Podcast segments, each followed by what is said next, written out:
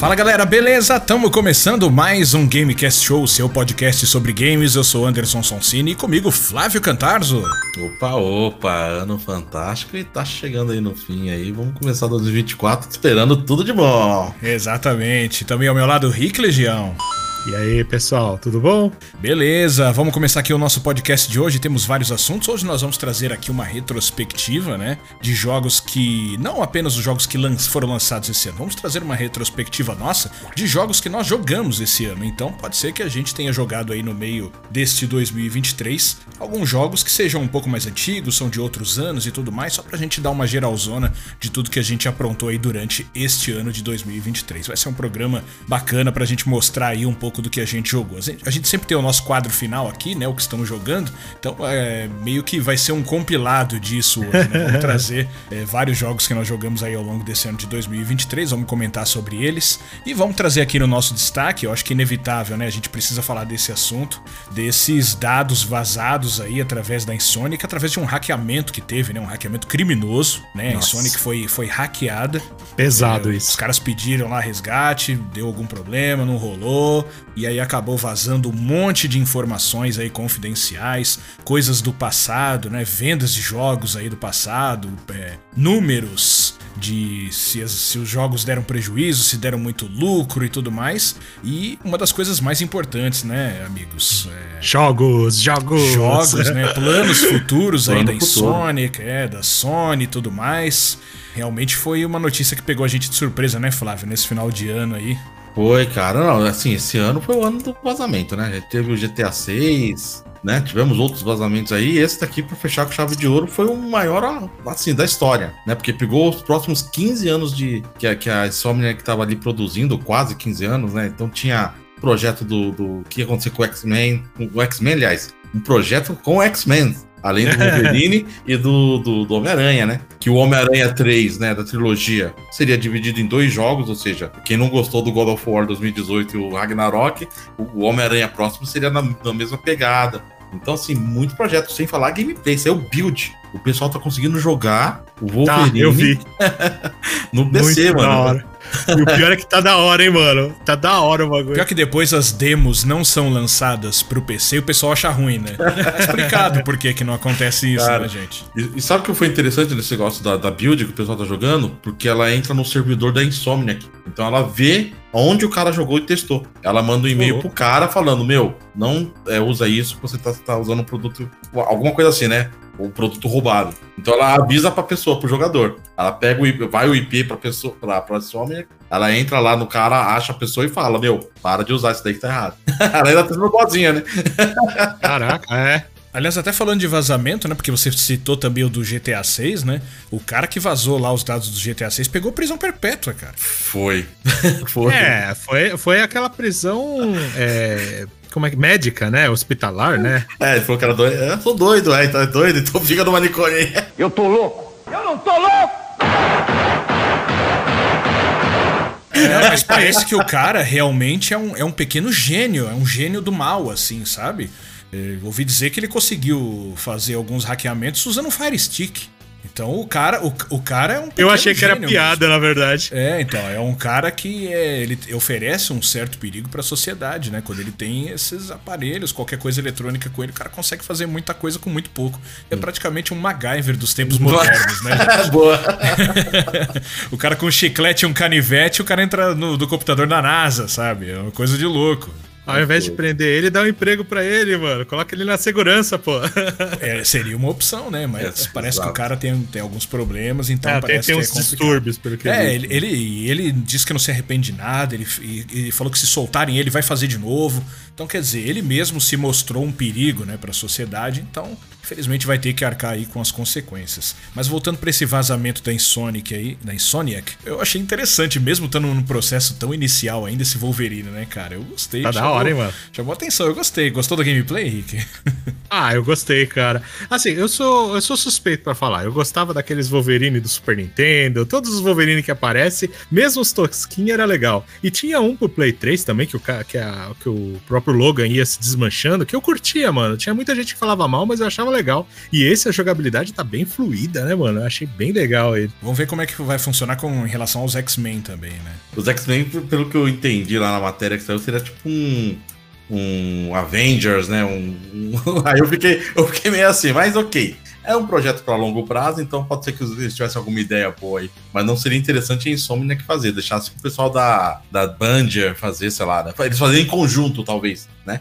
Mas enfim. Ah, eles vendo a, as coisas que deram ruim, por exemplo, nos Vingadores, nos Avengers, e até mesmo nesse que o pessoal tá reclamando pra caramba ah, da o... Liga da Justiça lá, o Mate a Liga da Justiça, né?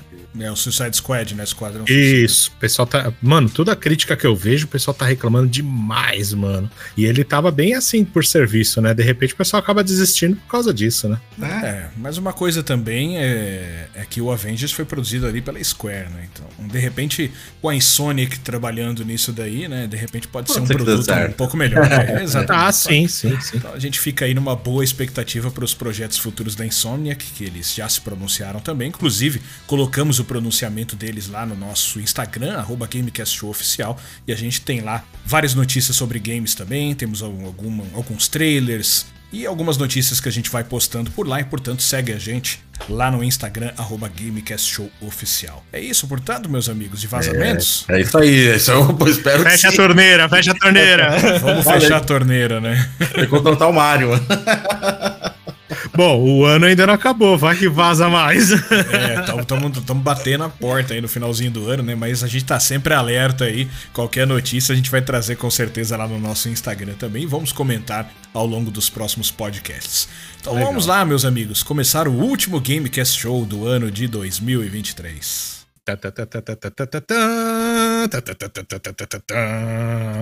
Pelo amor de Deus, hein?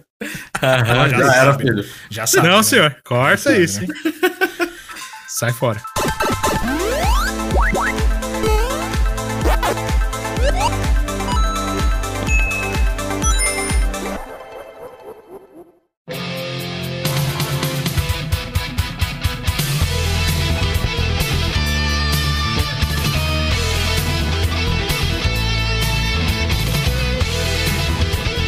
Muito bem, meus amigos, vamos começando aqui a nossa retrospectiva dois mil e vinte e três. A Globo tem a retrospectiva dela, a Record também tem, acho que a Band também deve ter. Por que que a gente não vai ter, né? Vamos fazer a nossa aqui também, né?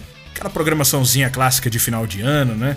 Pra gente poder completar o ano com chave de ouro. Então vamos trazer aqui, né, alguns jogos que nós jogamos ao longo de dois mil e vinte e três e fazer aqui as nossas análises rápidas, né, as nossas críticas, elogios, se foram surpresas boas ou nem tanto. Vamos começar aqui com uma listinha que eu trouxe aqui, pois não, Rick? Só vale lembrar que, assim, a gente jogou bastante coisa, então eu acredito que, assim, a gente vai, um programa pra não ficar tão cansativo, a gente vai trazer as coisas que mais surpreenderam a gente, as coisas que a gente achou mais interessante pra estar trazendo, tanto positivamente como talvez negativamente, pra vocês fugirem e não caírem nessa cilada, né? Como, até sei o que o nosso Anderson vai falar dessas ciladas em algum momento. Tivemos uma ou outra cilada, né, nesse ano de dois mil e vinte e três, é que como a gente tá no final do ano, a gente acaba esquecendo alguns jogos que estavam lá no começo do ano, né? E pensa, nossa, foi esse ano esse jogo? Pensei que era no ano passado, isso, isso vai rolar muito, sabe? Então, eu quero começar com uma cilada já logo de cara, né? Que rolou lá no começo do ano e a gente não falou, não, não fizemos programa sobre esse jogo, que é o Forspoken, que foi lançado hum. lá no começo do ano e que a gente viu diversos trailers na época, né? Gerou uma expectativa tão grande na gente. Só que na hora que o jogo foi lançado, infelizmente, não foi nada disso, né? Eu não sei Você se terminou, né, Anderson? Eu terminei, né? Não peguei a D L C, porque definitivamente não me deu nenhuma vontade de comprar a D L C.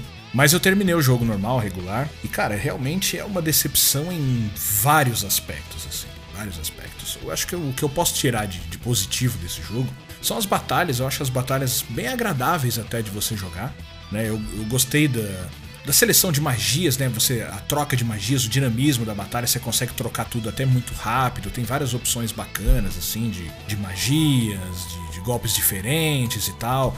É, a batalha é bastante rápida, né? O fato da, da personagem ficar pulando assim na tela, ela tem aquele dash, então ele, ele torna a batalha bastante dinâmica. É até gostoso você lutar nesse jogo, sabe? Só que o problema ah, é que... mas se, se é divertido, não dá pra dar uma palhinha pro jogo, pelo menos, mano? Então, mas o jogo não é só Ele batalha, tá muito quebrado? Né? É, o jogo não é só batalha. A batalha funciona, tá bacana, funciona. Mas o problema é que a história é fraca, né? Muito ruim. Hum. O mundo, ele... Ele até tem algumas coisas bem interessantes e tal, mas você vê muito problema de construção assim na sua frente ainda, mais do que em outros jogos. A gente sabe que isso acontece, mas no Forspoken é um pouco exagerado. Eu acho que a arte do jogo é muito ruim, cara. É, em alguns momentos você... É aquele negócio que o Flávio sempre destaca no, em alguns jogos, assim. Parece que uma equipe fez uma parte e outra equipe fez outra. Uhum. Ah, eu lembro das animações, ela mordendo a... A maçã, a maçã lá, né? Uma coisa meio tosca. Muito ruim, cara. Mordendo a maçã, eu achei que ela tinha dado um tapa, uma beiçola na maçã. É, parece que ela catou a maçã e bateu na cara, porque faz o barulho dela comendo a maçã, só que ela não come a maçã. Isso é só um exemplo, né? De... Uhum. E a galera tirou vários prints, eu mesmo tirei alguns prints na época de cenas horrorosas, assim, dos personagens, muito mal feitos, sabe? Como eu já tinha dito, uma história muito rasa, muito porca. E eu achava que era uma personagem, a Freya, ela tinha até um potencial de ser alguma coisa legal, assim, tal. Sim, mas, cara, sim. Eu achei o final do jogo, não vou contar, evidentemente, o final do jogo, mas, cara, eu achei o final do jogo horroroso, cara. A história já era ruim e o final conseguiu ser pior. Eu fiquei com raiva. Parecendo aquele meme lá, meu? Como é que é aquele meme lá, Flávio? Tava ruim, ficou pior? Agora parece que piorou. Dá pra melhor, com certeza. Que a gente ia mudar melhor, já tava bom. Diz que ia mudar pra melhor, não tava muito bom. Tava meio ruim também, tava ruim. Agora parece que piorou. É exatamente esse meme, esse negócio, cara. Porque tá bom, o jogo, né? Tava ruim, mas quando chegou no final, cara, o desfecho pra mim, cara, foi um negócio terrível. Mas assim, o Rick eu sei que tem o jogo, não sei se vai acabar jogando aí, não sei se já começou a jogar. Você já começou a jogar? Não, nem, nem, não joguei. Eu, o cara fez a pré-venda, o cara comprou na pré-venda e não jogou, né? O negócio de outro agradeço, mundo. Agradeço, agradeço. O Submarino que me fez a pré-venda, eu fiz a pré-venda e três meses depois ainda não tinha recebido o jogo, né? Tive que cancelar a pré-venda. E aí acabei comprando em outro lugar. É, eu dou azar pra pré-vendas. E aí quando chegou, o Flávio tava afim de jogar, eu tava já jogando outra coisa, eu falei assim, ah, vai jogando aí. E você jogou, Flávio? Joguei o comecinho só, mas aí não deu pra continuar não, eu tinha outras coisas aí. Eu peguei, eu acho que foi perto do Zelda, aí eu foi, cheguei, foi, foi jogar Zelda. Ah, entendi, entendi. Bom, é, eu, esse... tinha, eu tinha um pouco de esperança no, no jogo, né? Vamos ver se... Assim, eu gosto da temática, né? A, tema, essa, a temática Isekai me atrai bastante, né? Então, vou torcer bastante pra quando eu, de repente, eu pegar o jogo. Eles já, de repente, consertaram algumas coisas, né? Porque eu vi algumas promessas. Não sei se vai se cumprir ou não. Você falou que tem D L C, então talvez alguma coisinha ou outra talvez tenha arrumado, é, vai. D L C já saiu, né? É, já saiu e, assim, o negócio foi tão ruim mesmo que, tipo, ninguém comentou sobre a D L C. Foi um negócio... É, ninguém nem falou. Tipo, ah, vamos falar mal da D L C. O jogo ficou tão ruim que nem falar, nem mal estão falando. Então ficou esquecido, assim, sabe? Tipo, ninguém liga. Bom, a gente deu um destaque maior pro Forspoken, né, nesse começo aqui, porque é um jogo que a gente não tinha falado ainda, né? A gente tinha até uma expectativa de fazer um podcast sobre ele, mas nem sei se vai valer a pena, né? Então, acaba ficando aí de destaque o Forspoken. Com a nossa resenha com ele. Então, ao longo do ano aí também tivemos uma surpresa muito boa, né? Resident Evil quatro Remake, que o Rick evidentemente não jogou, mas Flávio e eu jogamos. Foi uma surpresa bem agradável. Tanto que tava ali no finalzinho, né, do ano, no, no T G A, foi um dos uhum. melhores jogos do ano, né? E agora Exato. Tô jogando a versão V R, só o comecinho ali. Tem também um trechinho ali do, do início da gameplay do nosso canal do YouTube. Tá boa a versão? Gamecast Show, dá uma olhada lá. E, cara, tá bacana. Tá muito gostoso de jogar, gostei bastante. Dá, dá pra enfrentar uh, a tontura, né, que naturalmente a gente tem. É isso que eu ia perguntar, não dá tontura nem nada? Porque o anterior dava, né? É, bem menos do que outros. É algo parecido com o Horizon Call of the Mountain. Então eu acho que tá bem gostoso de jogar. E aquela coisa daquela imersão, né? Eu, eu acho muito legal você, você ter que colocar a mão na cintura pra você sacar a arma. Você, manualmente, você ter que tirar o cartucho, o gasto da bala e colocar um novo, engatilhar a arma. Essa imersão eu acho maravilhosa, cara. Eu adoro esse tipo de coisa. E o Resident Evil quatro, ele trouxe isso na versão V R, né? Mas o jogo regular mesmo também é muito bom de jogar. História fiel ao anterior, realmente é um remake. E ficou bem bacana mesmo. Eu acho que ele é mais equilibrado até ele do que o anterior. O outro ele era mais ação do que o horror de sobrevivência, né? Esse daqui eles colocaram bem equilibrado a parte de suspense ali, que você fica tenso, esperando o jumpscare, tudo. Então, é... eu achei mais equilibrado nessa parte. Tem uma parte que é bastante ação mesmo, que você sai lá, parece que você tá num Call of Duty, que era o, o, a proposta do, do original. Mas tem momentos que ele deixa você ali na, na, naquela... tensão, pô, aquele uh, inimigo que é surdo, que é surdo não, aliás, que é cego, cara, eu achei mais tenso nesse do que no jogo original. É que a galera chama de Wolverine, né, é verdade. E tem outras partes também que eu achei bem tenso também, então eu gostei, gostei mais dele mesmo. Verdade, excelente jogo. Cara, ao longo do ano também joguei Planet of Lana. Foi, acho que foi esse que foi uma indicação sua, Flávio, agora não tô lembrado. Isso, foi, foi sim, foi sim, foi sim. Acho que foi você que me indicou, realmente um indie de bom nível, não sei se o Rick jogou também.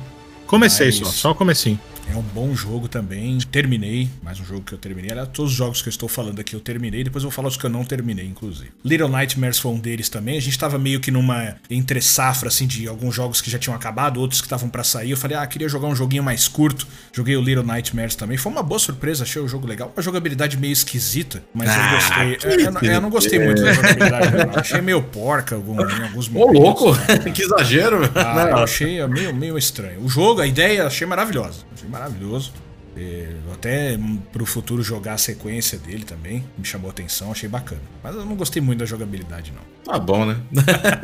Gosto, né? Gosto.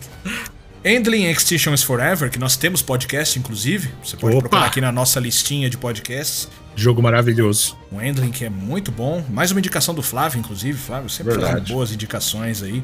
Esse é show de bola. É um jogo ecológico, emocionante, vale muito a pena. E procure esse jogo, tenho certeza que vocês vão curtir bastante. É, também no meio dessa, desses indies, esses jogos menores, tem jogos grandes, né? O Final Fantasy dezesseis veio aí pra suprir as nossas expectativas, né, amigos? E lotar a agenda, né? Porque a partir do momento que saiu o Final Fantasy dezesseis, acabou o resto, né? É, começamos tipo todos a jogar, trocar experiências. E fizemos também o nosso podcast de Final Fantasy dezesseis. E agora no final do ano saiu a D L C, né? A Echoes of the Fallen. E eu não sei se vocês jogaram, eu terminei. Era curtinha. Uhum. Tô, eu tô que nem o Flávio, tô esperando sair a segunda D L C pra pegar numa promoçãozinha e pegar. Hum. Aí eu, eu sou o precoce aqui da galera, então já fui lá e já, já comprei, já joguei. Mas foi bacaninha, bacaninha. Claro que podia ter sido melhor, né? Tá tentador, cara, porque Final Fantasy dezesseis eu achei um jogo sensacional, cara. É assim, é, poucos jogos que você pega e não consegue parar, sabe? De você ir trabalhar, de você sair, ficar pensando, caramba, o que, que vai acontecer? Eu preciso voltar, eu preciso tentar de novo e continuar, e você ficar com, a, com essa... Caraca, não, não dá. Foi, foi, foi, foi, numa correria só com ele, porque, mano, o jogo prendia demais, muito bom. É, pra mim os pontos altos do Final Fantasy dezesseis são a história e as batalhas. Tem gente que não gostou das batalhas, eu achei excelente. Ah, ah eu achei, então, a, a história, a batalha, a música... Cara... Eu concordo com o Flávio, ele devia estar lá na final também, é, o melhor jogo do ano. Cara. Poderia, poderia. As únicas ressalvas que a gente fez lá, no meu caso, foi no nosso podcast, que foi o negócio da arte, né? Que eu acho que algumas coisas eles pecaram ali. Mas eu acho que poderia perfeitamente estar lá no final do... do T G A, poderia perfeitamente. Mas eu acho que o que vale é a experiência que o jogo te traz, a diversão, a imersão. Tanto que eu terminei duas vezes. As músicas dele, mano, sensacional. Platinei esse jogo, pra platinar tem que jogar duas vezes, né? Que na segunda vez tem que terminar na dificuldade Final Fantasy, então. Eu comecei no Final Fantasy, mas eu tive que parar. Em breve platinarei ele. Ah, vamos ver. Vamos ver. Tá, opa, tá registrado, opa, viu? Opa. Então, é, Final Fantasy dezesseis eu vou. Final Fantasy dezesseis então, eu vou. Vamos cobrar isso daí. Tem um monte de coisa que o senhor fala que vai terminar, vai platinar e não joga nada. Falou que ia platinar o Elden Ring e nem terminou ele ainda. O senhor é um tá, na fila, tá na fila, tá é, na tá fila. Tá na fila, a fila dele não anda nunca, esse aqui é o problema. Tá na fila, o problema é que o, o tanto de jogo que tá furando fila, Mario R P G... Pô, Mario R P G, né, mano? Pô, Mario R P G. Pô, o Elden Ring é do ano retrasado, meu filho. O Elden Ring vai fazer dois anos. Mas da hora que sai na frente, ele entra na ah, frente. Tá é que nem fila preferencial, fila de idoso. Entra na frente. É, o Mario idoso. É, realmente, é idoso mesmo. É. Muito bem. Outro jogo que eu também joguei foi o It Takes Two, que foi uma grata surpresa pra mim. Bom, eu joguei com a minha esposa, né? Você, você, obrigatoriamente você tem que ter alguém pra jogar. Minha esposa joga uma coisinha ou outra, então fiz o convite pra ela pra jogar It Takes Two e terminamos. É um jogo muito divertido, cara. Muito você, mesmo. Independente de quem tá Pedro, jogando com Pedro. Você. É, você jogou com seu filho, né, uhum. Flávio? E de, independente de quem joga com você, tendo, tendo o mínimo de noção ali de, de jogar alguma coisa de videogame, com certeza vai se divertir bastante, né? E foi eleito, inclusive, também o melhor jogo do ano retrasado, é isso? É, não lembro qual foi não. não é, né? Acho que foi o retrasado, porque foi o... Esse ano foi, Ring, o, foi o... Baldur's né? Gate, depois foi o Elden Ring, depois foi o Takes Two, né? É, acho que foi. Exatamente, foi do ano retrasado. É, outro jogo que eu tirei também da minha fila de atrasos, né? Porque no finalzinho, agora, completou agora um ano e dois meses que eu comprei o Switch. Então, como eu já tinha dito até na época, eu fiquei mais de vinte anos sem jogar nada da Nintendo. Não tive nenhum console da Nintendo. Então, com o Switch, acabei jogando o Super Mario Odyssey, que, poxa, todo mundo Aê. falava bem. Estava nas listas de melhores do ano, terminei o Super Mario Odyssey. Excelente jogo também, um jogo muito gostoso de jogar, adorei. Curtiu, então? Muito bom jogo. É, faz jus, realmente, ao nome Mario e, todo, e o que todo mundo fala sobre Mario Odyssey. Excelente jogo. É, a Nintendo tem, o, tem uma característica de sempre renovar o Mario, né, cara? Quando você espera que não vai sair nenhuma coisa interessante ou que, você, que ela não vai ter nada de novo pra apresentar, você quebra a cara e aparece um jogo divertidíssimo como esse, né? Eu lembro que eu, na época ah, quando eu joguei é uma coisa ele... quando vamos falar do, do Zelda lá. Ah, cara, eu curti muito. É Mario, fala que é bom. Não, eu curti demais o Mario Odyssey, cara. Quando eu comecei a jogar ele, eu também não consegui parar de jogar ele, não, cara. Fiz várias, várias filmagens, eu corri atrás de bastante estrelas. Era estrelas? Luas. Pra fazer a nave, né? Luas, né? Isso. Nossa, faz tempo que eu joguei. Acho que eu joguei ano passado, ano retrasado, eu acho ele. Mas eu achei ele muito bom. É, a única ressalva que eu faço é que ele não te dá um... um incentivo pra você continuar jogando e buscar as luas que faltaram. Só por colecionar, cara. É, só pra quem é mais colecionador. E pra você é. mudar a cor do, da Odisseia. Não, não, não. Não tem recompensa. É. é, não há uma recompensa. Então eu não me senti motivado a continuar. No começo eu tava até... Ah, vou tentar pegar aqui. Mas aí eu vi que tinha algumas que tinha que voltar muito ou faltava muito. Eu falei, ah, vou seguir o jogo, vou seguir a história Gente. aqui. Pra mim, pra mim já tá gostoso. Eu não vou forçar uma coisa que eu não, não acho bacana só pro fato de, ah, eu terminei e fiz tudo. Não. Se tá bacana, a gente faz. Se não tá, não faz. Então eu sim, preferi sim. fazer a história regular, que pra mim tava excelente, gostei bastante. Porque assim, não tô falando que a história é excelente, que a gente sabe que a história de Mario não tem nada demais. Mas o jogo em si, pra mim, já tava de bom tamanho, gostei demais de Super Mario Odyssey. Ah, ruim também não tava não, cara. Eu achei legalzinha a história dele, vai. Ah, Rick. Ah, bobinho, mas é Mario. legal, pô. História ah, de... o, o forte do Mario nunca foi a história. Sempre foi gameplay, a diversão. Isso sim, é o Mario. Sim. A história nunca foi forte.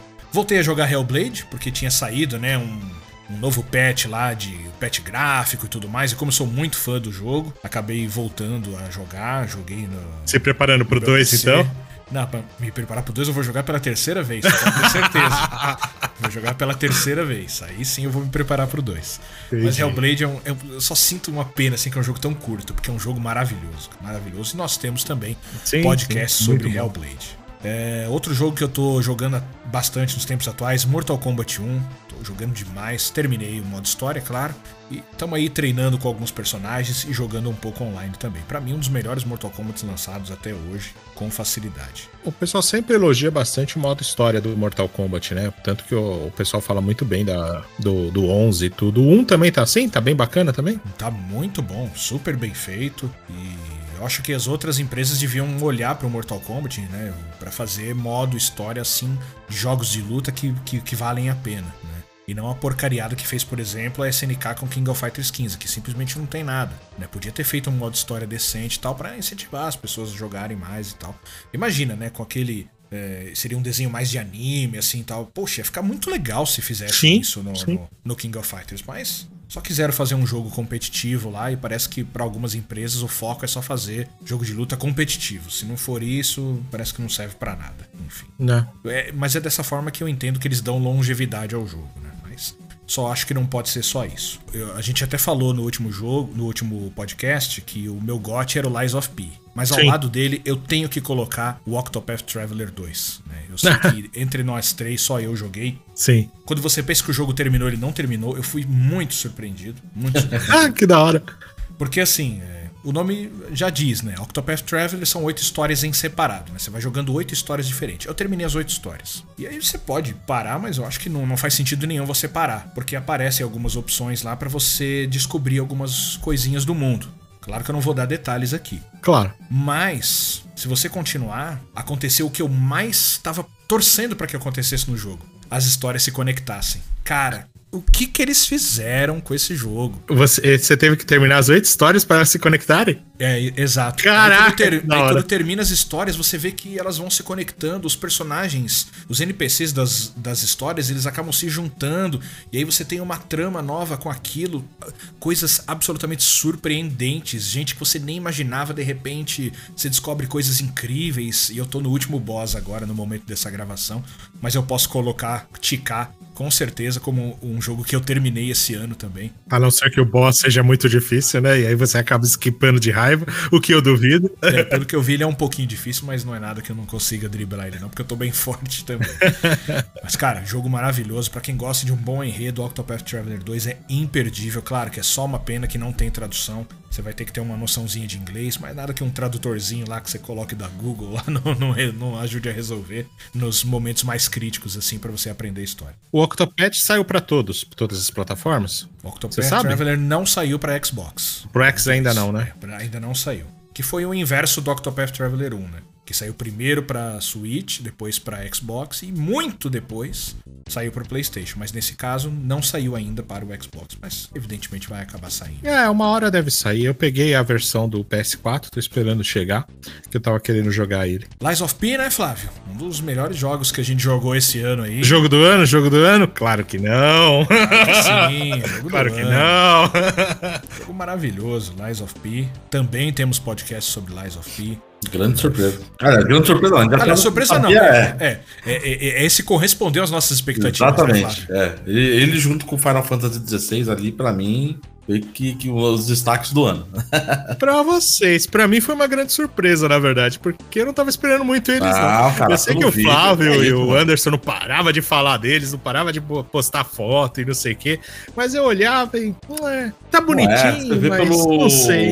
É, é aquilo que, que o, o, você vê era gameplay, não tinha nada de CGzinha, quando os caras mostravam era isso, então você já, já tem uma expectativa, né, do, do que vai vir, né? O, falando do, do Forspoken, né?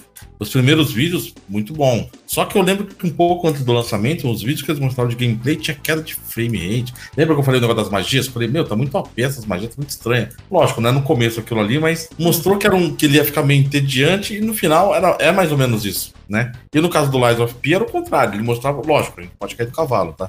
Trailer, tudo. Mas claro, se mostrou que não, que aquilo que eles colocaram era o que a gente ia ter. Então, foi acima da expectativa, na verdade. Eu comecei a jogar a demo lá, que veio a primeira demo. Já fiquei super satisfeito com a demo. Quando o jogo saiu, vim ainda no Game Pass pra ajudar mais ainda. Sim. Ah, foi a melhor coisa. Com certeza, ajudou bastante, né? E muitos downloads na Game Pass, inclusive. Comentamos tudo isso no nosso podcast sobre Lies of P, que você encontra também na nossa playlist aqui de podcasts do Gamecast Show. É um jogo que vale a pena. Pra mim, realmente, também me surpreendeu. Eu não sou aquele fã assíduo, mestre de Souls-like que nem vocês. E realmente fiquei bastante, joguei bastante ele. Várias vezes eu realmente me deu rage, assim, de querer que sair do jogo, mas... E aí você forçava, forçava e milagrosamente conseguia passar. Eu ficava pensando, caramba, nem o Souls Os Souls, às vezes, eu, principalmente no Elden Ring, principalmente no começo, o nosso amigo Anderson me ajudava, o Flávio e tudo. Esse daí eu tava meio que solo e tava conseguindo ir, apesar dos trancos e barrancos. O Elden é o que você devia ter ido até o fim, cara, porque ele é muito, o mais amigável de todos, o Elden. O Elden Sim. é aquele que vai fazer você virar Souls-likeiro. Essa eu tenho que, que confessar aqui, tudo começou com Elden Ring, né? Sempre fui um hater de Souls. Nossa, me eu... lembro do Anderson reclamando do Bloodborne o tempo todo, vem. Aquele jogo lixo, aquele... Não pagar por isso pro resto da vida. Se a, a gente, se a gente caçar, dar uma peneirada no canal, a gente acha o, o nosso amigo Anderson criticando, metendo a lenha. Essas porcariadas desses jogos de Souls-like malditos. Que é isso? Esses Demon Souls, Dark Souls, Bloodborne, Sekiro, Nioh. Vai pro inferno esses jogos. Como que você cria um jogo em que a pessoa passa mais nervoso do que se diverte? E aí você daqui a pouco vê nos últimos e não, não, Bloodborne é o melhor jogo da minha vida, ah, um jogo maravilhoso. Aí você fala, pô, mas você falava mal, mal. As pessoas evoluem, as pessoas evoluem. É isso aí. Mas eu preciso dar uma nova chance ao The Ring e voltar a jogar ele. Agora que eu tenho mais experiência com Souls, é capaz de eu ir um pouco melhor com ele e curtir mais. Não que eu não tenha curtido, né? Então, foi, foi divertido, principalmente a, a, no Elden Ring, a parte de ficar dividindo a experiência com vocês, de vocês entrarem no mundo, jogando multiplayer, e isso me ajudou bastante a conhecer esse mundo que realmente eu não, não conhecia, mais vocês e meu irmão. Mas foi, foi legal, foi legal. É, a essência do Souls é justamente essa, né? A progressão, a evolução, não apenas do seu personagem ali, é você como jogador também. Então isso que eu acho legal do Souls, sabe? Claro que todos os jogos têm evolução pessoal também, você vai evoluindo enquanto você vai jogando. Mas parece que o Souls, ele puxa mais isso de você, tipo, continue que uma hora você vai conseguir e isso vai ser muito recompensador pra você. E eu acho que é isso que é legal do Souls, né? E cada jogo te dá, traz uma característica diferente, né? E a cada um acaba se adaptando de um jeito diferente. Eu me lembro que no Lies of P, você, o Anderson, acho que foi o Anderson, reclama bastante do... do Perry, e, e eu não sei, eu sou péssimo com essas coisas e milagrosamente acertava todos.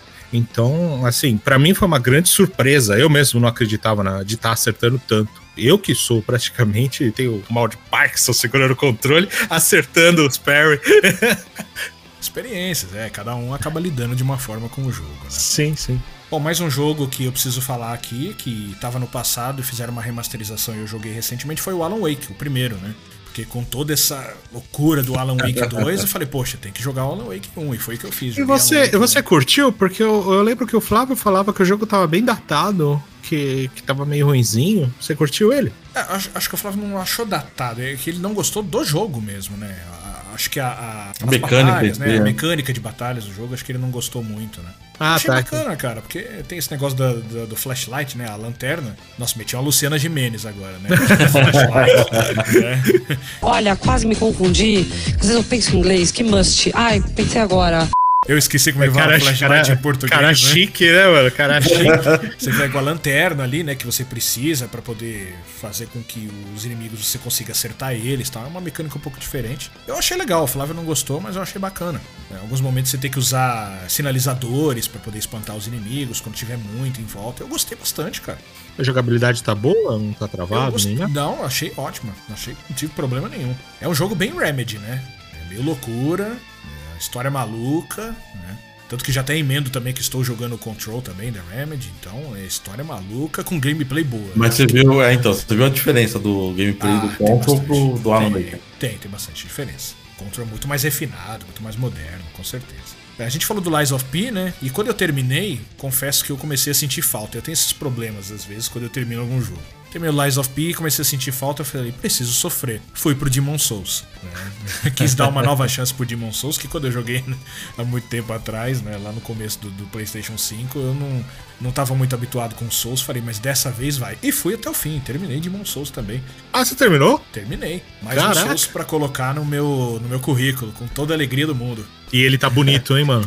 Nossa, lindíssimo, cara. Um dos primeiros jogos que saiu na janela de lançamento do PlayStation cinco, que é um dos jogos mais bonitos até hoje. Foi, exatamente. O efeito de luz, sombra, textura, modelagem, tudo muito bem feito. Perfeito, cara. É muito bom.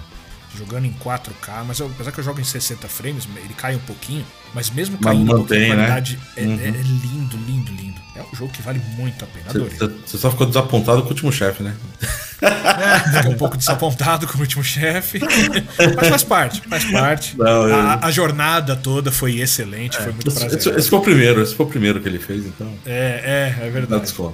É, mas algumas coisas no Demon Souls são bem difíceis, cara. São bem difíceis. Né? Mas é o que o Anderson falou, às vezes o que vale mesmo é a jornada, né? É, a jornada foi muito bacana, por mais que o final não tenha sido lá tão incrível. Bom, amigos, agora dando uma nichada aqui pro V R, mais uma vez, a gente falou do Resident quatro, vou falar do Horizon Call of the Mountain, né? Aê. Esse jogo.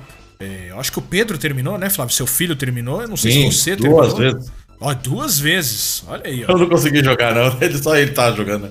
Eu deixei ele, aproveitei que é... O, quando o V R tá aí, o Pedro monopoliza aí, isso é isso? É, ele virou não, o Flávio, sai daqui, é meu! Tava, ele tava legal, era do Rick, né, e peguei emprestado do Rick. Eu falei, não sei quando o Rick vai pegar, ele tá tão empolgado, deixa ele brincar aí, e uma hora que der eu brinco. Aí eu deixei ele detonando lá, ele terminou uma vez, começou de novo, terminou de novo, falei, caramba, caramba. Meu, tá parecendo um ninja no, no negócio, tacando flecha, pulando pro lado e tudo, foi caramba. Ah, mas é um jogo muito bom. A gente já falou em algumas oportunidades, né? O Horizon Call of the Mountain foi feito especialmente, pensado, né? pro, pro V R dois, né? O P S V R dois não foi uma adaptação, um jogo criado para ele. Então é uma experiência realmente incrível, super imersiva, né? Mesmo que você não tenha tanta familiaridade assim com a série Horizon, mas é um jogo que vale muito a pena, cara. Vale, um vale, vale. Maravilhoso. Em algum outro momento a gente acho que vale a pena falar um pouco mais desse jogo. Que foi muito acho bom. Que vale a pena um cast, hein, mano? Qualquer hora a gente pode marcar. Poderíamos um. fazer, sim. Já que todos nós jogamos, poderíamos sim fazer. Nesse finalzinho de ano, tivemos que reinstalar no nosso PlayStation o God of War Ragnarok Valhalla. Uhum. Qualquer... Muitos de vocês já estavam falando assim, ah, liberei espaço, liberou nada, pode voltar. É, vai lá e instala de novo, amigão. É. Jogamos o modo Rogue, né, do God of War Ragnarok Valhalla, D L C de graça. Muita gente acabou é, não dando muita bola, porque, ah, D L C de graça, não, não deve ter nada, deve ser só luta. Foi eu. Nada, cara. É, então. Ah, deve não, ser só luta. É um jogo completinho, mano. É, pô, é bom, mano. Jogo de graça, com uma gameplay bacana. Então, pensei que era só desafio, pensei. Aí eu falei, ah, nem quero ficar fazendo desafio. Igual vai ser o The Last of Us, né? Aparentemente. Exato. É isso. Esse sim, é, esse sim. Vai ser só desafios mesmo e tal. Mas no caso do God of War tem uma história ali por trás, né? É uma história que muito introspectiva ali do Kratos, muita coisa que é contada e vale demais a pena. Jogou God of War Ragnarok? Joga Valhalla também. Vai sofrer um pouquinho no começo porque é o estilo Rogue, né?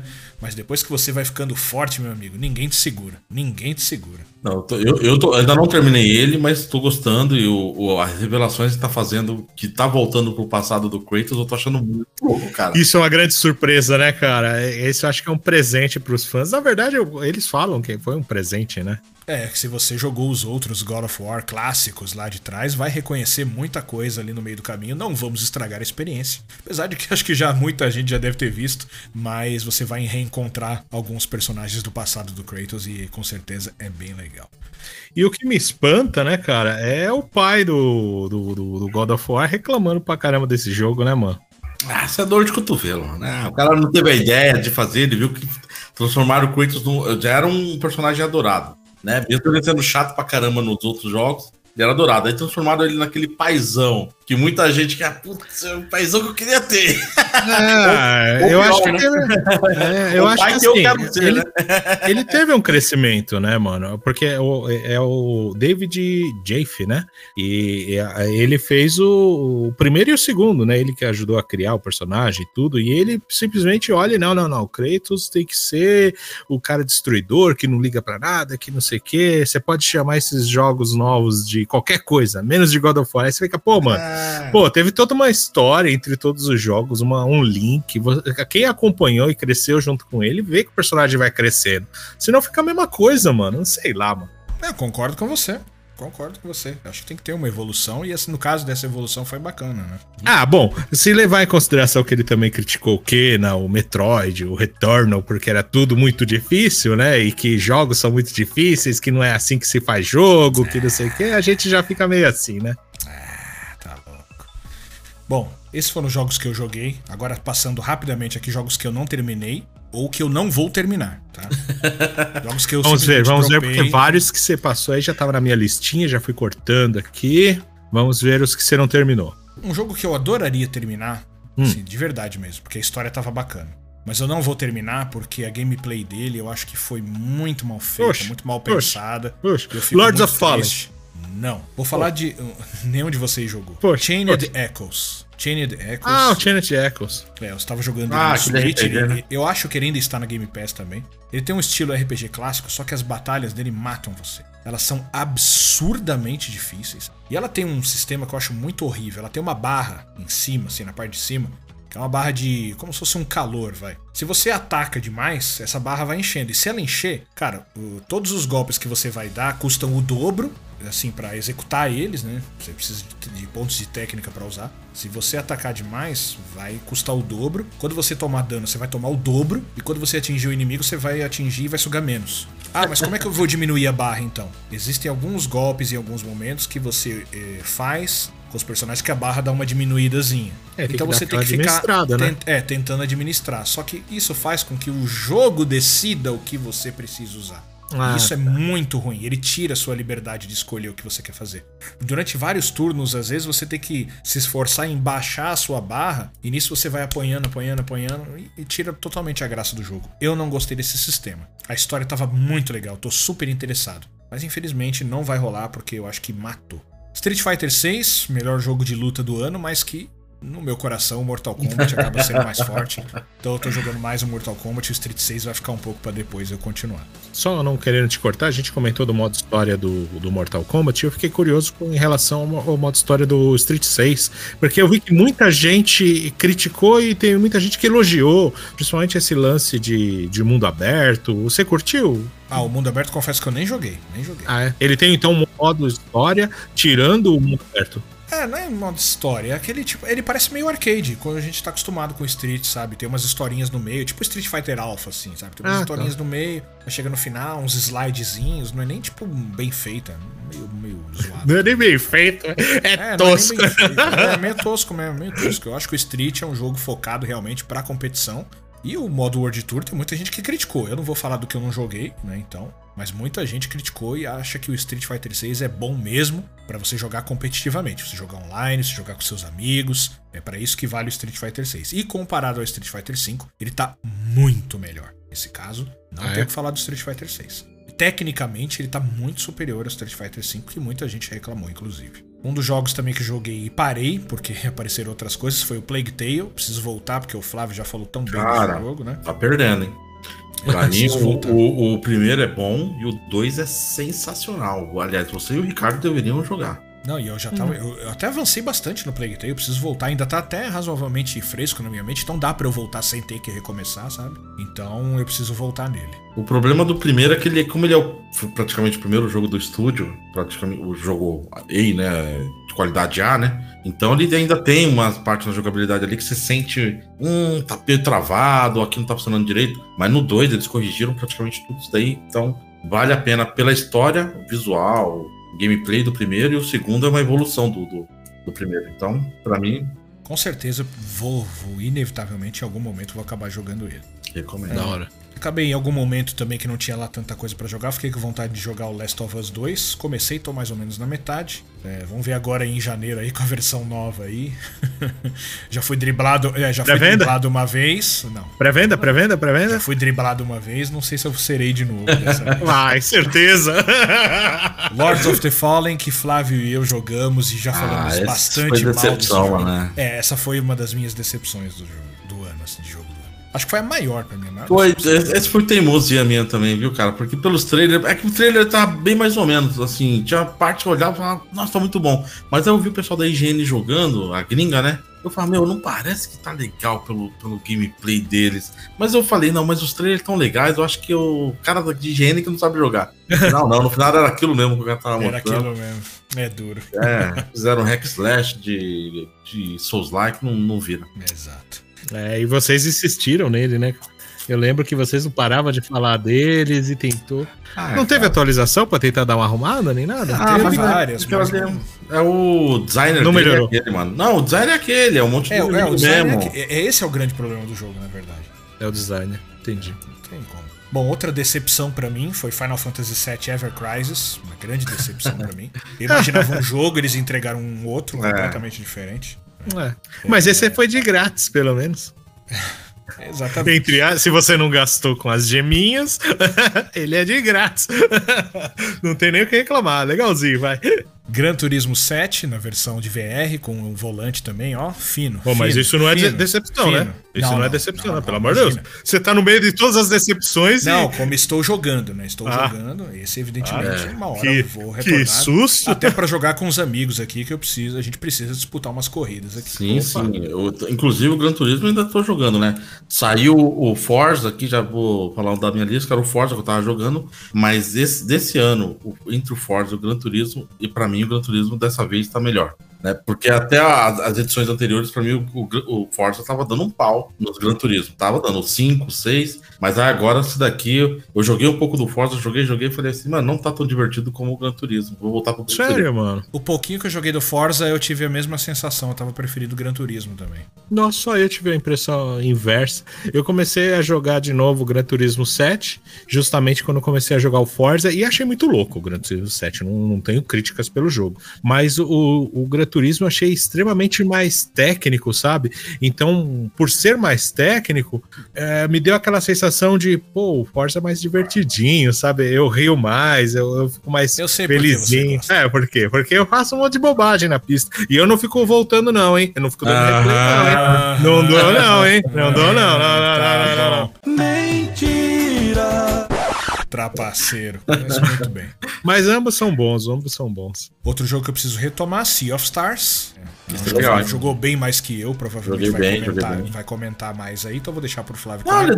Dá, é, é, é, é R P G bem clássico, a historinha bem, assim, meio que a gente já espera o que, que vai vir. Lógico que ele tem reviravolta no meio da história lá. Isso é bom. Meio, né? Então, você, é, exatamente, aparece um novo vilão, tudo, então você, opa, e vai mudando. Aí, ah, a surpresa que a gente tem do The Messengers, né? A gente pensa que o jogo está indo para uma direção, de repente ele muda a direção do, do, do, do, da história, né? De sistema é, de batalha. Cara, ali, para quem gostava de R P G, a moda antiga, do estilo, o próprio Mario, que o Rick falou ali, do Mario R P G, é, o Mario tem R P G. Bastante coisa dele. Ou do, do Chrono Trigger, que é outro que é jogo que eles falaram que se inspiraram também. É um prato cheio. É, pra, você, é, pra vocês terem uma noção, você, a, a batalha nunca é só aquele turno de um ataca, o outro ataca. Não, ele sempre tem um esqueminha, que nem o Mario R P G, você tem que ficar apertando o botão na hora certa pra, ou pra combar as, as magias, ou você pode unir as magias, que nem o Chrono Trigger, e assim por diante. Então dá aquele dinamismo. Fora que hum. eles fizeram um, um pixel art, assim, sensacional, na minha opinião, cara. Tá Sim, muito bom. O melhor pixel art que eu já vi também. Eu ia perguntar, vocês jogaram mais R P G do que eu? É, tinha algum que com essa mecânica do tipo, o inimigo aparece em cima da, da barra do, do inimigo, é, o tipo de ataque que você tem que dar. Se você conseguir dar esse ataque antes do turno dele, anula o, o especial dele. Tinha algum R P G nessa época? Cara, eu já vi isso, mas Sério? eu não vou lembrar não que lembrar. jogo. Eu acho que no Play um. Agora ah. que tá me falando, eu me lembro alguma coisa disso. Não... É, porque ele tem essa mecânica no combate. Às vezes você tá enfrentando ah. um inimigo comum, um chefão, e aí aparece lá em cima, lá, ataque de fogo. É um, dois ataques de fogo, um de lâmina e um de bastão. Aí você tem que pensar o personagem. Fala, que personagem dá esse ataque? Ah, esse aqui. Então aí você pega o personagem, tenta fazer o combo antes de chegar ao turno do chefe, porque senão ele vai dar um golpe e vai dar... Enfraquece o ataque dele, né? Isso. É. Mas isso também é assim, eu não vou me lembrar qual jogo que, dá, que, que era exatamente mais ou menos esse esquema, mas, por exemplo, o próprio Chrono Trigger já tinha essas coisas, do tipo que ele falava que, ah, você precisava carregar o inimigo, e aí você, ah, vai, vai carregar, vou soltar uma magia de luz nele, ou então, ah, você não podia soltar magia de luz, que ele explodia em você. Ele, às vezes, dava umas dicas que se você não, não, não ficasse de olho na batalha, às vezes o que, que eles estão comentando, você passava batido. É, o próprio... caso do Sea of Stars é mais pra... É mais dinâmico. É, é, Tem muito, muito mais, mais disso, né? Acontece é. até com inimigos comuns, né? Exatamente. Assim, é. Inimigo comum é. parece assim. Inimigos comuns, é, você encontra isso. E também. Eu vi uma notícia hoje, não sei se vocês viram, eu não... Hoje foi um dia corrido, eu não tive tempo de ler a matéria, mas eu vi que um dos criadores do Chrono Trigger estava elogiando o Sea of Stars, falando que estava muito parecido. Então, assim, se os próprios criadores estavam elogiando, vale a pena vocês darem uma olhada. Com certeza. Sea of Stars é um excelente jogo que eu preciso retomar. Agora, o que eu não vou retomar... Aliás, antes do que eu não vou retomar, o que eu ainda vou retomar, né? Que é o Mario Wonder, que eu preciso continuar ele. Eu dei uma parada por causa do Octopath, mas como eu tô terminando, já vou correr pro Mario Wonder, que a gente vai falar daqui a pouquinho do Mario Wonder, porque com certeza tá na lista do Rick. Depois do intervalo. Não, é depois que, do de, intervalo, é, é que como eu sei que tá na sua lista, Rick, eu vou querer que você fale mais sobre o Mario Wonder do que eu. Bom, então um jogo que eu não vou retomar é o Starfield. Né? Eu sei que o Rick gostou bastante, o Flávio Neixo que nem tocou no Starfield. Não, eu abri, olhei. É, cara, é a pequena pincelada, o Flávio Neixo. É, é que assim, eu já falei. É que o Flávio eu... tem o pé atrás com a Bethesda, né? Exatamente, eu não consigo continuar jogando o jogo da Bethesda. Não me prende, cara. Então, assim, eu, eu comecei ele, olhei, fui, fui. Falei, meu, é a mesma coisa do. Desculpa, mas quem me xinga aí, que me xingue. Mas é a mesma coisa do Skyrim, é a mesma coisa do. do mas Fallout. Você jogou o Skyrim? Você Joguei, jogou cacete, é igual. Ah, é, você não jogou igual. tanto assim, não. Mano, tudo igual, então eu falei, ah, deixa quieto, vai, deixa ah, pra quem gosta. Igual. Pra quem gosta, joga, porque eu que não sou fã, pulo, pulo, próximo. Próximo nada, mano. Starfield, pô, Starfield. Você terminou o modo história, pelo menos, Rick? Claro que não. Não, mano, o jogo... Mano, o bagulho da... O, o, o, o, bagulho, o bagulho... Mano... O bagulho dá mil planetas inúteis pra você. É lógico e que eu vou fazer inutilidades. Todo Inutil... mundo já falou que compensa é. você fazer as inutilidades depois que você termina o modo história. Por quê? Eu não sei. Porque ninguém quis falar pra não estragar a experiência. É, claro. Eu também não vou falar. Dizem que terminando o jogo tem um retcon sensacional. Por que você não deixa pra depois? Porque eu não consigo. Eu vejo uma árvore de habilidades gigantesca. Eu fiz um farm gigante num planeta. Que aí ele, a navezinha vai lá coletando ferro, aço e vai fazendo as minhas farms. Mano, eu tô num nível enorme. enorme e eu não consigo parar. Eu, eu não pensando... sei se é verdade, mas todo mundo fala que você se arrepende de não ter terminado o modo história primeiro pra depois dar essas farmadas malucas. Eu, não, eu vou me arrepender se não fazer essas farmadas malucas. Não Mano, vai. Eu, eu já tava desenhando na galáxia de jeitos de ir pro outro lado, nos planetas difíceis pra farmar, cara. E aí não conseguia e voltava, trocava motor e quebrava a cabeça pra tentar remontar a nave. E eu montei a nave de um jeito muito bizarro pra poder ir mais longe, mano. O bagulho é da hora. Assim, eu sei que eu falava não curte o Starfield, mas assim, não vou é, esses pau, jogos né? da Bethesda, o que me impressiona é justamente a liberdade que o jogo te dá. Você pode fazer praticamente qualquer coisa no jogo. Você vê um item no chão, você pode pegar, você pode matar um N P C. Mano, você pode fazer na... qualquer coisa no jogo? Pode, você pode não, ir no banheiro? Claro que pode. Você pode você comprar vai... comida? Claro que pô, compra. Pô. Mano, ah, cara, o meu é assim. Do programa.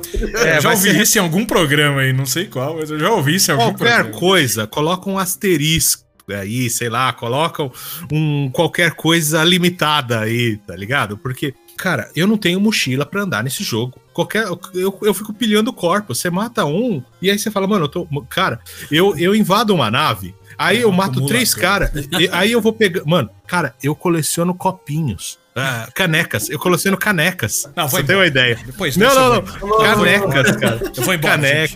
Vou aí abandonar daqui... o programa aqui. Como assim, mano? O cara vai embora, mano. Starfield, mano. Starfield. Tá não, bom, tira as brincadeiras, vai. Tá de sacanagem, colecionando o Starfield copinho. Recomendado pelo Ricardo. É, exatamente. Sim. Assim, ficar colecionando quer. copinho. Pra quem quer experimentar um jogo em que você, você tem uma, uma grande gama de ações, vai, Flávio, que você pode fazer quase qualquer coisa, vamos dizer assim. Não, Pô, mano, cara, você tá, na, você tá no meio da cidade, você tá no meio da cidade, se você atacar um N P C, os caras começam a te atacar, todo mundo, e aí você pode ir matando todo mundo, virar, virar bandido, e vai virar um monte de coisa. Eu acho que assim, uma grande surpresa que eu tive foi, é, eu não sei o que, que é que eu tava pilhando, acho que uma nave me atacou, alguma coisa assim, e aí eu matei todo mundo, claro, e lógico, fiz a minha pilhada, porque... vários carregamentos que eu descarrego tudo. Cara, quando eu cheguei pra vender tudo, quando eu cheguei na órbita, eles, você está carregando material ilegal. Todo mundo começou a me atacar. Aí eu fugi, na hora que eu fugi. Quem mandou me entregar, já coloquei a nave pra fugir, todo mundo me atacando. E aí eu fui num outro sistema que tinha bandido, aí eu fui num outro sistema que tinha caçador. Eu fiquei pensando, mano, e agora? Ah, bom, o pessoal esqueceu, eu vou voltar lá pra cidade e vou vender. Quando eu voltei pra cidade, já tinha o posto recompensa na minha cabeça. E aí eu não conseguia voltar pra cidade. Aí eu, bom, já sei, eu vou numa cidade em que é neutra. Aí eu fui na cidade que é neutra, entrei, todo mundo me olhando. Ah, beleza, vou de boa, vou limpar minha recompensa, que tem a maquininha lá que limpa a recompensa, que eu nunca achei que eu ia usar aquilo. Como é que ia saber que eu tava carregando droguinhas no, na nave? Que bonito. É, pior que era, um alucinógeno de, uma, de neon, acho, um planeta. Aí, mano, assim que eu piso na frente do barco, eu tava quase em frente à máquina, saiu três caçadores de recompensa, né, e começou a me fuzilar. Mano, eu fiquei uma boa parte do jogo tentando quebrar a cabeça onde eu conseguia tirar minha recompensa sem o povo me matar, mano. É isso, é, é, essas coisas é interessante, sabe? Essas situações que o jogo te coloca. Você, que nem eu falei, poder pegar tudo ou não pegar nada. Você poder atacar qualquer um. Ou seguir só a história. Ou criar um... Mano, o sistema de criação dele, tanto de naves quanto do planeta, pra você criar sua casinha, criar sua estação. Uma estação ligada numa outra. E você pode ligar uma estação com outro planeta. planeta. Cara, eu acho que pra quem gosta de sistemas de construção, é um jogo da hora. Mas quem não curte, cara, vai ser bem tedioso mesmo, porque o jogo... É, esse é o grande graal desse jogo, é você explorar e você ficar criando coisas, né? E eu só vou te dizer assim, eu só vou finalizar o negócio. Vocês ficam ah. criticando o Starfield, ah. mas eu joguei demais o Starfield no console, joguei demais o Starfield no celular. Ah, não. Inclusive, inclusive, ó, ó, ó, ó, ó. É por isso ó, que ele não conseguiu ver que... o defeito. Ó, ó, ó. Exato. Por isso que não viu o defeito, joga no celular, não dá pra ver nada, né? Eu tive que até pegar o controle da edição especial, que é sensacional. Isso aí, pra quem não tá vendo, ele tá mostrando aí o controle do Xbox da edição do Starfield. É, muito louco, muito louco, muito não, é louco! Lindo, tá lindo, mas... Não, não, lindo pra um jogo lindo. Não, um jogo lindo aí também. Ah, é, é, bom, gosto, eu joguei no P C, né, tive sérias dificuldades ali, toda hora com drop de frame, jogo muito, muito pesado. Claro, dos, nos consoles ele ficou ali travado a trinta, trinta frames, é. né? Nos P Cs ele subia um pouco mais, mas quando caía também eu vou te contar, viu? Meu P C não é da NASA, né? O super P C, mas também não é um P C fraco, tá longe de ser um P C fraco. Mas, enfim, eu acho que falta um pouco de otimização. Eu não sei ah, também, faltou, porque, pouco, porque também o escopo do jogo é muito grande. É. A gente entende também algumas coisas e releva, né? Mas, enfim. Bom, para encerrar de minha parte aqui, eu vou... Mais um jogo que eu não vou continuar, né? A gente já até fez podcast sobre ele, que é o Hi-Fi Rush. É isso, já vamos começar com ele. Exatamente, já é a, a deixa para vocês emendarem a lista de vocês, fechando minha lista com um jogo que eu não vou terminar, porque não me pegou esse jogo, a gente já até fez podcast dele, falou bastante. Exatamente. Eu entendo, muito, muitas, a maioria das pessoas gostou, eu, eu sei que eu sou minoria. Essa eu sei que eu sou minoria e não gostei, então, senhores, entrem com as suas listas e aproveitem e falem do Hi-Fi Rush também. Apesar que nós temos também o nosso podcast. É, nós temos, só fazer a resenha, um jogo sensacional, rítmico, de aventura, totalmente dublado pela Unidub. É muito bacana, muito bacana. Que é um ponto positivo, inclusive, né? Super bem dublado, totalmente localizado. Que veio totalmente surpresa, né? É, verdade. Então, a gente teve o Forspoken de... O Flopspoken quebrando o mês de janeiro ali. Flopspoken, boa, né? Gostei, né? Flopspoken foi legal. Isso é boa, isso é boa. E aí veio o Hi-Fi Rush salvando o mês, né? E ele foi sensacional mesmo. Foi, é, ele foi anunciado e lançado no mesmo dia, então... Aquilo foi uma coisa surpresa. E na hora que eu baixei ele ali, eu vi o jogo totalmente dublado. Uma animação muito fluida, muito bem feita. O gameplay muito bacana. Ele é um hack slash com plataforma, que a gente falou aí, de aventura. Eu recomendo, né? Ele tá no Game Pass, então assim, se você tiver assinatura do Game Pass, testa ele lá. Mas eu acho que a probabilidade de você não gostar igual o Anderson não gostou é pequena. Eu acho que vai gostar. O Anderson, o Anderson gostou daquele Metal Hellsinger e não gostou do Hi-Fi Rush? Não, não gostou nada, ah, não gostou nada. Eu critiquei, eu critiquei. Você não gostou? Eu acho que, não, eu acho que na verdade eu devo ter sérios problemas com jogos rítmicos, cara. Porque, sabe, eu sei que assim, o Metal Hellsinger, ele te pune por você não seguir o ritmo. Ao contrário do Hi-Fi Rush, ele é. tem uma boa tolerância até. Uhum. Mas eu não consigo, cara. Eu me incomodo profundamente quando eu não consigo seguir o ritmo e eu tô fazendo errado. Eu acho que eu tô jogando errado. Aí às vezes eu fico parado pra tentar entrar no ritmo, aí eu apanho. O problema tá muito comigo, assim. Mas esse, o que é legal é justamente isso que você falou, porque o Hi-Fi Rush ele não te pune. Então se você não entrar no ritmo, dá pra você jogar, você continua acertando os inimigos da mesma forma. É claro, você vai ganhando bonificação, o próprio cenário vai, vai aparecendo umas animações bacanas e tudo, e você acaba acertando meio que é, junto, né? Você vai se juntando ao jogo, mas se não se juntar, dá pra levar, mano. Se o Metal Hellsinger fosse um jogo não rítmico, se fosse só com aquela trilha sonora de rock e tal, e matar os demônios, tá? Pô, seria um puta jogo, eu teria adorado. É tipo um Doom, só que heavy metal fera, assim, da hora. Pô, teria gostado muito mais se não... se ele não fosse rítmico, mas enfim. A lista agora tá com vocês aí. O que mais temos? Um que vocês não jogaram, mas eu recomendo muito, que é o Hogwarts Legacy também. Muito bom, muito bom. Era um jogo que eu tava acompanhando, tava com o pé atrás, mas parecia que tava ficando bacana, e quando o jogo saiu, eu peguei, ele realmente cumpriu as expectativas. Como a gente fez até uma pequena análise dele lá no, no, no comecinho do ano, é, minha recomendação é aquilo, né? Se você não gosta, ah, eu assisti Harry Potter, achei uma porcaria, eu li o livro e não gostei, aí provavelmente você não vai gostar do jogo.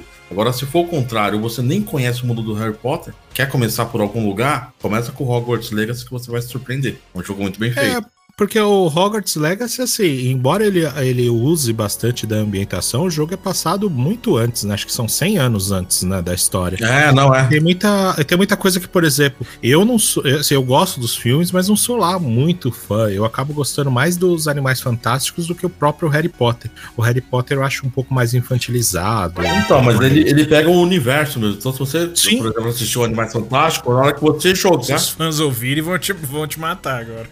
Ah, isso é um eu ponto, gosto. Mesmo, né? eu, eu, cara, o assim, nível evolui conforme a idade do, do personagem. Sim, né? Também tem isso. Mas final, a, a sensação... Anos.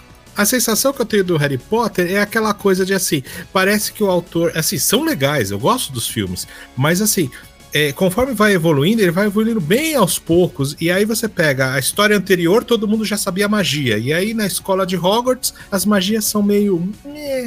Sabe, não, tipo... É, não sei, cara. Eu, eu sei gosto, lá. Eu, assim, eu li só o primeiro livro, eu gostei muito... Do, do, do primeiro livro, tanto que eu li a versão em inglês e em português, né? Na época eu tava estudando, tentando Sim. aprender inglês. Então, os livros são melhores, né? É, os livros são bem melhores. Bem bacana. É, é mais detalhado, né? Então, assim, por exemplo, pode ser que saia até uma, uma série de T V de, baseada nos livros, então vai ter mais detalhes. Mas o, o jogo, ele traz muito do, desse universo, por exemplo, que você falou do Animais Fantásticos, vai ter é, personagem lá, um, um, os monstros, né? Os animais, que aparece mais nos Animais Fantásticos que no, no, no, no, no Harry, não, né? Sim. No, na, na aventura do Harry. Então, assim, eu achei muito bacana. E o universo que eles criaram ali, a floresta, é, Hogsmeade, que é um lugar que eles vão... Assim, passa bem rápido até nos filmes, e no, nos livros eles entram mais em detalhes, então você chega lá nesse negócio. E eu que não sou nenhum fã, né? Eu conheço muito superficial, já fiquei impressionado. A Andréia, minha esposa, que ela a, adora, na hora que ela viu, ela ficou... Nossa... É, ficou fantasiada. Então, assim, eu ele recomendo. É, ele é muito detalhado, assim, ele foi feito por fãs mesmo, justamente baseado nos livros, assim, toda a mitologia. Eles tiveram um, um capricho, assim, excepcional. E, inclusive, saiu a versão do Switch, que o pessoal falou que tá muito resumida, vai, vamos dizer assim, graficamente. Mas, ironicamente, ele tá funcionando bem pelo hardware do Switch. Tá bem adaptado, né? né? Tanto ela demorou é. pra sair por conta da adaptação que eles estavam fazendo, né? Sim. É um Mas... jogo que vale a pena, eu acho que é um eu jogo recomendo. que vale a pena. Eu recomendo. Se você gosta de bruxos, gosta de magias, vai. Aliás, eu acho que vale o a pena sistema você... de batalha dele eu acho muito bacana, o jeito que eles fizeram, que você tem a magia, como um exemplo que eu dei na época lá, mas é pedra, papel e tesoura. Então, assim, se o inimigo tá te atacando com a pedra, você usa o papel pra tentar ganhar dele. E aí vai fazendo esse, esse equilíbrio. É muito legal, bem desafiador, é muito bacana. Eu acho que é um bom jogo pra quem gosta do universo do Harry Potter e pra quem não gosta mesmo. Aí, e pelo amor de Deus, hein? Jogo. Eu acho legal, eu acho legal. Ah, Harry Potter. Ah, não tô falando mal, não, hein? Pelo amor de Deus, hein? Você falou que é pra criança. Exatamente. Não, Mario ah, não é. Nintendo não é pra criança. É. é. Como assim, mano? Mario Wonder, falou que Mario Wonder é pra adulto. Hogwarts é. Legacy é pra criança. É pra criança. É. Falou mesmo. Eu quero, eu, quero, eu quero ver um adulto, aliás, quero ver uma criança passar a última tela lá, o desafio das insígnias. É. Lá, lá, lá. Essa eu quero ver. Isso aí é opcional. Isso aí é opcional. É. Mas assim, seguindo, seguindo tá no jogo. Jogos, seguindo os jogos ali, pra, pra ir rápido, aí tem o Zelda, o Tears of the Kingdom, que é um bom, também que eu acho que vocês não, não, não brincaram, né? É, eu comecei. O Rick ele só ligou o jogo e desligou. Né? Nem ah, ele fala que só começou, jogo. ele só ligou e desligou. Nem e, jogou. Assim, é um jogo ah, que eu recomendo. Umas quatro horas, seis horas, acho. E, então, o legal do, do, do Tears of the Kingdom é exatamente assim. Quando você pega ele, aquilo que eu dei, né, resumidamente, mas... Falando, as primeiras quatro horas é onde você vai ver tudo que o jogo tem de novo pra te trazer. O lance de montar objetos, o poder dele de subir a parede lá, é, de voltar alguns objetos no tempo, depois você cai ali, e aí tem essa coisa. Então pode ser que a pessoa tenha uma sensação como eu tive, que você tá rejogando o Breath of the Wild em algumas partes, porque eles reaproveitaram algumas coisas do Breath. Então você... E aí é esse equilíbrio que tenta manter. De ter a novidade voltando outro jogo, ter a novidade voltando outro jogo. Particularmente, eu gostei mais do Breath. Inclusive, o Breath of the Wild foi um dos jogos que eu joguei esse ano também. Eu joguei ele, aí eu acho que por esse motivo até que eu... Rejogou, muito... né? Exatamente, rejogou. Exatamente, o Flávio já rejogou o Breath of the Wild. Não, era a terceira vez que eu, que eu finalizei, é. é. É muito e, bom. E esse foi o grande, acho que o grande problema, que eu tava esperando uma sequência de, né, que não teria recapitulações, e no final ele acaba trazendo muita coisa do Breath, e aí você acaba, putz, acabei de jogar isso daqui e tô jogando de novo a mesma coisa. Então você fica com essa sensação. Mas pra quem jogou há muito tempo o Breath, ou nem jogou o Breath, vai fundo aí que vai se divertir muito com o Tears of the Kingdom. É obrigatório você jogar um para jogar o outro? Ah, não, eu diria que não. Assim, é legal porque tem algumas coisas, alguns, os, os heróis que você vai encontrar agora, os quatro guardiões que vão te ajudar, são, eles não são guardiões do anterior. Ah, tá, o, o, dois são e dois não são guardiões, né? E agora eles estão maiores, né? Passou, o que tá no jogo ali, passou parece uns alguns anos, né? Não é logo direto, né? Então eles estão um pouco maior, estão mais adultos, né? E aí você, se você jogou anterior, você olha e fala, opa, tá um pouco diferente esse personagem. A própria... É, então... Tem uma outra menininha que você acha lá, que eu esqueci agora o nome dela, uma cientista, que quando você encontra ela, ela fez uma magia lá pra não, ficar, não envelhecer, e aí ela ficou tipo uma criancinha, né? E agora ela já tá não, no formato adulto. Então tem esse tipo de coisas, né? São detalhes que você vai vendo no jogo anterior. As cidades, algumas cidades que você ajudou a construir no jogo anterior, ela tá lá, então você sabe por que, que a cidade tá. Então tem, tem essa ligação. Mas não necessariamente você precisa do jogo anterior pra jogar esse. Em termos da história em si, entendeu? É, acho que seria melhor, sim. É, na verdade você tem recompensas, né? Se você jogou o anterior, você vai achar recompensas da história, né? Mas eu não acho que seja obrigatório. Aliás, o Breath eu já falei aqui, né? Eu acho que é um jogo que eu joguei errado. E é um jogo que eu quero dar uma chance no futuro próximo pra recomeçar com calma, pensando só nele e seguindo em frente. Porque, cara, eu já falei mil vezes aqui que eu não sou fã de Zelda. Mas eu não sei porque esse jogo eu acho que tem alguma coisa que eu ainda preciso fazer nele. Assim. Eu acho que eu preciso jogar ele. Não, isso é muito bom. O, o, o Breath of the Wild, ele, é, ele trouxe na época, né? Ele saiu lá, aquela coisa do mundo pra você explorar, te convida pra explorar. Então você vai bem na moralzinho, entra no mapa, começa a explorar, você abre o mapa, né, com as torres, aí você vai explorando. Terminou ali, vai pra próxima área, vai fazendo isso e vai muito bem feito. Nesse daqui eu não consegui fazer desse jeito no Tears. O Tears eu tive que abrir todo o mapa, porque ele te manda, ele te espalha mais no, no, no ambiente. Então eu tive que primeiro abrir todo o mapa para depois começar a explorar. Eu acho que isso também perde um pouco da, da, daquela sensação de exploração que você tinha no primeiro. E eu acho que esse foi o grande erro que eu cometi no Breath of the Wild, por exemplo, que foi querer abrir o mapa para depois explorar. Eu vi ali escuro e falei, não, deixa eu abrir isso aqui. Aí começava a correr atrás das torres. Eu acho que eu acabei com o jogo fazendo isso. Eu deveria ter feito o que você falou. Uhum. Pega aquela área, explora bonitinho. Ah, acho que já tá o suficiente, vai lá. Eu fiz isso no Elden Ring. Uhum. Isso, mas eu, eu acho que ela. eu acho que esse, é, é, esse erro foi o, que, o mesmo erro que eu comecei fazendo no Breath of the Wild. Tanto que eu já tinha passado, tem uma parte que você... do começo do jogo que você pula, né? E depois você não consegue voltar por uma boa, um bom tempo. E aí o Flávio tava olhando minha memória e, pô, mas você não pegou a blusa tal? Você não, como é que você passou a parte do frio? Você não pegou não sei o quê? Não pegou não sei o quê? Aí eu fiquei... Eu já tava longe no jogo, já tava com umas cinco, sete horas, alguma coisa assim. E fiquei pensando, pô, não peguei nada. O Flávio tá falando um monte de coisa, eu não vi nada, não é possível. E eu tava querendo abrir pra explorar, eu tava, fiquei com tanta raiva que eu pensei, ah, não, quer saber? Eu vou começar de novo, eu vou começar a explorar os cantinhos. Acho que foi a melhor coisa que eu fiz. É, então, com a experiência de você vocês aí, eu acho que eu vou acabar fazendo isso e é, é pensar como eu pensei no Elden Ring, sabe? Deixa eu explorar o máximo que eu conseguir dessa área e depois eu vou pras outras e assim vai indo com tranquilidade pra poder é, aproveitar o jogo, acho que da forma que ele tem que ser jogado mesmo, né? Sim. É isso aí. Aí pulando aqui, vamos já pra, pra perto aqui do final do ano, viu? O Miranha dois, Spider-Man dois. É, olha aí, ó. Esse é um ah, jogo lá. Que, cara, eu já tava... E eu tava, já tava esperando, pena que não ganhou o prêmio, né? Mas foi indicado, ah. Tá bom. Os concorren- a concorrência tava grande, né? Exato, é que esse ano foi, a coisa foi muito pesada, né? Cara, eu recomendo também, assim, pra quem... Mesmo pra quem não é, não é fã, ele é um jogo que ele traz um sistema de combate muito bacana, muito intuitivo, é divertido. O sistema de exploração da cidade que eles fizeram agora, na minha opinião, ficou muito melhor do que no, no jogo anterior. Você explorando a cidade, eles fizeram alguns sinais que você vê enquanto você tá andando, que ele brilha uma parte da cidade ali, ou faz uma setinha, meio que uma, uma, uma torre de luminosa, né? E aí você fala, puxa, tá acontecendo alguma coisa ali. Aí você vai lá, é algum roubo que tá tendo ou alguma quest que tem, que você podia fazer. Então, é, ele evitou, eles tentaram evitar o máximo que você tentar. Terminou uma missão, abre o mapa e marca a próxima missão. Abre o mapa e pá. Então você não precisa ficar fazendo isso. Você consegue ah, ir naturalmente explorando o mapa. Isso eu achei muito bacana. E a história que é fantástica, né?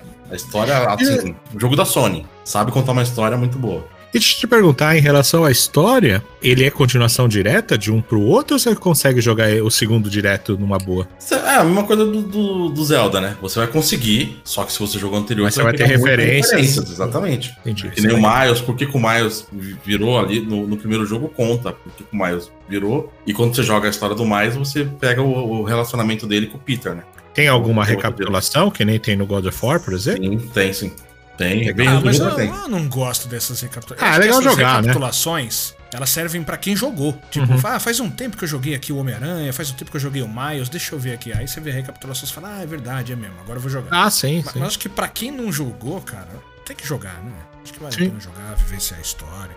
Acho que é melhor pra você, antes de você jogar o Homem-Aranha dois, né? É, ele... Eu, assim, ele é uma daquelas sequências que é, superou o anterior, assim, em qualidade tudo. Tem uns que você pega e fala... Que nem eu falei do God of War e do, do, do próprio Zelda, né? Você joga, mas você fala, hum, não teve aquele mesmo impacto gostoso que eu tive no primeiro jogo, né? No caso do Homem-Aranha, não. O Homem-Aranha, como ele evolui ali mais esses pontos, você fala, poxa, tá melhor que o primeiro. Será Entendeu? que não é porque ele é exclusivo de, de PlayStation cinco? Porque o God of War saiu para as duas gerações. Horizon saiu... Ah, também. é, pode ser. Não, mas o Zelda... O, o Zelda Tiro, é a mesma é, né, plataforma. É, o Tiro. Zelda é a mesma plataforma. É, pode ser. Pode ser que tenha alguma coisa relacionada a isso. Mas assim, eu, eu, eu recomendo muito o Miranha dois aí. Pode comprar que vai se divertir e vai ter muita coisa pra fazer. Eu tô tentando platinar ele ainda. Da hora. Um dos melhores jogos do ano.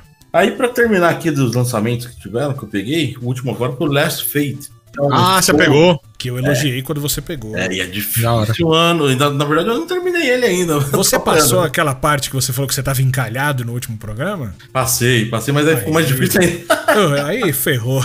É, não, ele é o Soulsvania, né? Ele, ele, é, ele parece um... Você tá jogando contra, meu. Tá louco.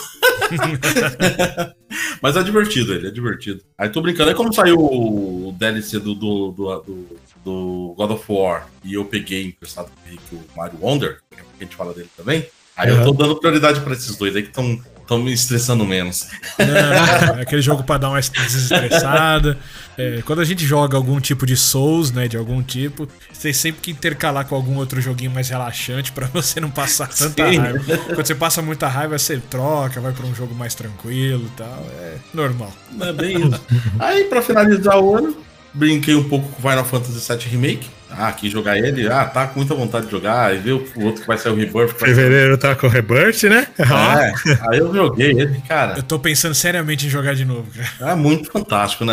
Mesmo rejogando ali na moralzinha, sem pressa, você vai vendo e fala, meu, que jogo muito bem feito, mano. Muito bem feito. Pena que no ano do, do que ele saiu, teve outros jogos ali que competiram com ele no, no melhor do ano, não deu pra ele ganhar. Mas merecia. E o Rebirth eu acho que vai, vai pra lista também do que vai merecer. Esse... Vai ser gigante, hein? Vai dar, vai ser gigante. Né? Enfim. E o último hype que teve aqui, que eu brinquei, que foi o G T A cinco, né? G T A, saiu o G T A seis. Todo mundo falando G T A seis, G T A seis. Eu falei, ah, deixa eu colocar o cinco aqui. E aí eu peguei o cinco, ele saiu no mesmo esquema da, da, do Hellblade, né? Uma versão pra Play cinco e Xbox Uma versão Series. melhorada, né? Uma versão é. melhorada. E, cara, parece outro jogo. Eu falei, meu, esse jogo saiu em dois mil e treze pro Play três mesmo, pro Xbox trezentos e sessenta, tem certeza? Eu acho que não. Porque o jogo tá muito bem feito, cara. Muito bonito. Muito, visualmente ele tá muito bonito. A mecânica de gameplay, já se pega ali alguns probleminhas, tudo, mas, cara, é. passa batido, assim. O jogo é muito divertido. Ah, é, vocês falaram tanto que eu comecei a jogar o G T A cinco. Tava jogando no celular, na, na Game Pass. Celular, viu? Celular, celular. Ah, vem ele estragar. Cara, eu quero estragar. jogar, eu queria jogar online. O pessoal fala muito bem do online, né? Fala, fala. Eu quero, e, e é o que manteve ele vivo, na verdade. Sim. No, no, no, Cara, o online no é online, muito né? bom. Eu joguei bastante ele, se eu não me engano, no Play quatro. Eu joguei mais a parte online do que o próprio jogo. Só que tem uma época que, mano, o pessoal começou a ficar muito viciado, começou a estragar o jogo, assim, que ele dá pra você desativar, por exemplo, o acerto de outros jogadores. Aí você fica vendo todo mundo fazendo as, as barbeiragens lá no mundo e você vai fazendo a sua campanha, a sua história, que é bem interessante de fazer. É claro que, embora você a, a desative, vou usar o termo como Fire... Fire, o fogo amigo, né? Nada impede, por exemplo, que nem ah, você tá lá fazendo um assalto ou você tá lá fazendo alguma coisa, daqui a pouco você vai fugir, cadê teu carro? Algum outro jogador foi lá e roubou teu carro, você tá a pé, e aquelas coisas que acontecem. Cara, mas legal. O online é bem legal. Aliás, no momento da nossa gravação, algumas horinhas atrás saiu a notícia, né, de que devido ao G T A cinco online, né, devido a alguns... É, vazamentos aí. Sim, eu ia falar. Não, os caras foram no datamine, não sei se é exatamente uhum. foi isso, que eles, os caras entraram no jogo e viram que várias D L Cs do, do G T A cinco foram canceladas por causa do G T A Online. Né? Exato, foi isso mesmo. Sim. É impressionante, cara. Não, mas queria. assim, é, foi que foram canceladas essas D L Cs, mas poxa, como o Flávio disse, o, o, o online foi o que manteve o G T A vivo, né? Então, acho que valeu muito a pena. É, né? é, é, é eles olharam e falaram outra campanha, assim, né? É uma outra campanha que você faz o seu personagem, vai É quase a, a D L C, história, na verdade, se você for pensar. Não deixa de ser. É um jogo que eu até recomecei também, preciso pegar ele num momento mais tranquilo também, mas ainda tem alguns joguinhos pra jogar, tem o Alan Wake dois que eu preciso pegar ainda, mas ainda quero jogar o G T A cinco de novo aí. Vamos ter bastante tempo antes do seis, isso aí não é... Ah, isso é verdade. É, mais ou menos, pra quem estiver jogando, parece que saiu a notícia que ele vai sair da Game Pass agora no final do ano, né? Pô, só porque eu comecei no Xbox, vou é, vai começar de novo agora. Já deu aí de graça em várias oportunidades também. Já, acho que eu tenho, eu tenho o disco no Play quatro. Aí, ó. Uhum. É isso aqui, mano. Eu, o resto aí eu vou deixar o Rick falar, que eu acho que vai ter alguns da Nintendo que eu joguei. Pô, você um pode começar falando com o nosso Mario Maravilha, né, mano? Mario Maravilha. Tá jogando. Mario Maravilha. Eu, eu, eu falei bastante dele nos outros casts e tudo, e eu realmente estou muito tentado e curioso em saber a opinião de vocês, porque vocês já sabem que eu achei ele sensacional. Mas nós não vamos falar tanto assim do Mario Maravilha, porque ele será, com certeza, um dos primeiros podcasts do ano de dois mil e vinte e quatro. Mario Maravilha. A gente vai falar tudo sobre isso. Agora eu tô vendo vantagem. Mas só pra não ficar sem falar nada, realmente outra grande surpresa positiva também. A gente ficou sabendo até razoavelmente pouco tempo antes do lançamento, né? Geralmente a gente jogo de surpresa bem, né? também, né? Tanto vazamento que tem aí. É, né? Nintendo, o Mario Maravilha ficou ali quietinho. Ma bonitinho. Mario Maravilha e o Mario R P G. Os dois meio que na surdina. E a gente com certeza vai falar bastante num podcast específico pra ele, especial pra ele, nesse início já de dois mil e vinte e quatro. Aguardem que com certeza esse daí, esse aí o Rick vai ficar maluco. Ah, eu vou, eu vou. Até porque é, é, é o que eu comentei com vocês. É o que você falou. O jogo foi anunciado assim, meio que nas... Não vou usar o termo as pressas. Foram poucos assim, meses, né? É, acho coisa de dois meses, acho. Saiu numa direct do tipo, ah, vai sair daqui dois meses. Aí você fica, pô, mano, ou o jogo tá há muito tempo sendo produzido e tá escondido, mas, pô, não teve vazamento nenhum, não é possível. É, ou então... Hoje em dia, né? É. Ou então estão fazendo qualquer coisa aí e vai sair alguma coisa mais simplesinha. E quebrou a cara porque é um jogo excelente. Pra mim, um dos melhores do ano também. Um jogo que me surpreendeu muito. Ele... É um jogo na maneira pura de jogar. Ah, dane-se a história, é dane-se, sabe, esses detalhezinhos. É pra você jogar, é pra você sentar, relaxar, se divertir, rir, se surpreender. Relaxar, hora você... chegar lá, você tá lá cinco estrelas, né? Quando chega Não, lá, ah, relaxar. Em alguns momentos eu até concordo. Mas eu só vou falar uma coisa desse jogo, porque eu não quero falar sobre ele agora. Eu quero falar no podcast. Eu, oh, quero, eu quero falar, eu tô babando, ó, tô babando pra falar dele. Eu ouvi muita gente reclamando da florzinha lá. Ah, que fala, né? Fenomenal. É. Uhum. É. Ah, tá. Cara, tá. Eu, eu acho que noventa por cento das vezes que a florzinha fala alguma coisa, eu dou um sorriso ou eu dou uma risada. Eu também, eu também. Eu adoro a florzinha, cara. Um monte de gente falou mal, ah, essa florzinha é chata e não sei o que. Nada, é, ela tá da dica. Amargurada. Ela tá da dica. Essa florzinha é tão legal, cara. É, oh, é, é muito divertido, mano. É muito divertido. Cada coisa legal que ela fala. Às e vezes dá pra desativar, mano. Não gostou, desativa ela. Mas a graça é você ouvir ela falar. É, ela é legal pra caramba. Adorei. Super bem dublada. Oh, Sim. Adorei, cara. Mas não chega. Não vou... Chega de Mario Wonder. Vamos falar bastante dele no podcast dele já no começo do ano. Próximo, meus amigos. Próximo, próximo, próximo. Tô jogando Super Mario R P G também, que não podia deixar de jogar, né? Pô, que... Isso daí vou ter que pôr na minha lista, hein? Hum, precisa matar a saudade desse jogo, cara. Pô, cara, que jogo, que jogo da hora, mano. Que jogo da e ele, hora. E ele tá muito semelhante ao do Super Nintendo, tem novidades, como é que tá? Tá exatamente igual, tá exatamente igual. É assim, ele tem novidades, tá? E eu acho que assim, muita gente criticou o jogo, pelo que eu vi nas avaliações, justamente por ele estar igual. Aí eu fiquei pensando, pô, mas a ideia é ele estar igual. Justamente porque você tá usando um cabo H D M I com uma tela maior, ele tá totalmente refeito em três D, com uma imagem bonito, muito mais bonita, muito mais detalhada. E a graça é isso, o jogo já era perfeito. Pra que você re refazer o jogo, cara, e começar a mudar? É a mesma coisa. Que... Hum. Tá? Desculpa te cortar, mas é a mesma coisa da reclamação do Final Fantasy sete Remake. Ele não tava igual. Então fizeram o quê? Reclamaram. Entendeu? Aí se tivesse é. igual, iam reclamar do mesmo jeito. Mas nós falamos isso no nosso podcast de Final Fantasy sete. Sim. É. Não dá pra agradar todo mundo. também. É. É. Ah, tá muito igual. Não, reclamo tá igual. Ah, mas mudou muito, não é Final Exato. Fantasy. Exato. Se tivesse mudado o Mario R P G, iam reclamar porque mudou.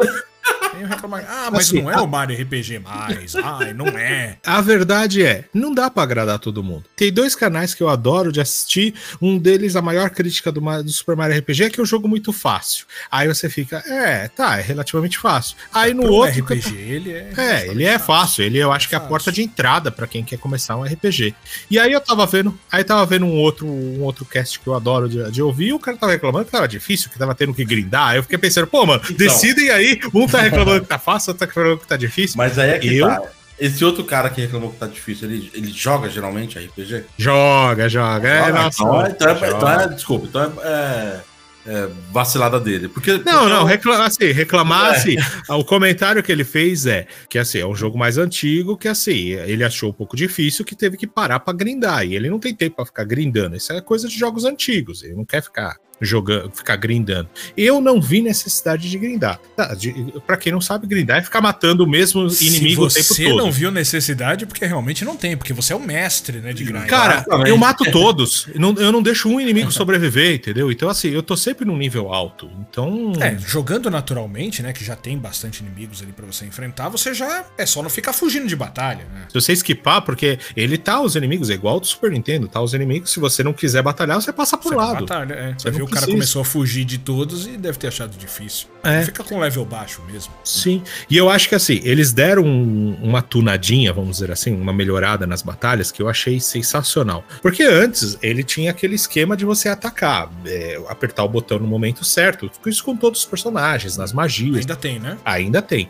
Só que eles deram uma, uma pequena upada nisso daí. Eles deram uma pequena melhorada. Então você tem níveis pra você acertar isso. Então se você acertar ele perfect no, no ponto certo, vai ter o contador lá, que ele vai sempre contando combo, ele vai estar tá contando combo com todos os personagens, e ele vai te dando bonificação. Ou é um pouquinho de ataque up, ou magia, ou velocidade, então toda vez que você vai subindo o combo, ele vai te dando bonificação. Você pode acertar ele mais ou menos, sabe? Tipo, quase na hora certa que ele vai dar o, o combo certinho, ele vai contar o combo, mas não vai dar a bonificação. Ou então, se você deu aquela super perfeita, ele vai acertar todos os inimigos. Ele vai dar um golpe que assim dá tipo uma explosãozinha. Então é legal de você ficar acertando. Então, assim, as magias, mesmo esquema, e agora ele tá com magias de...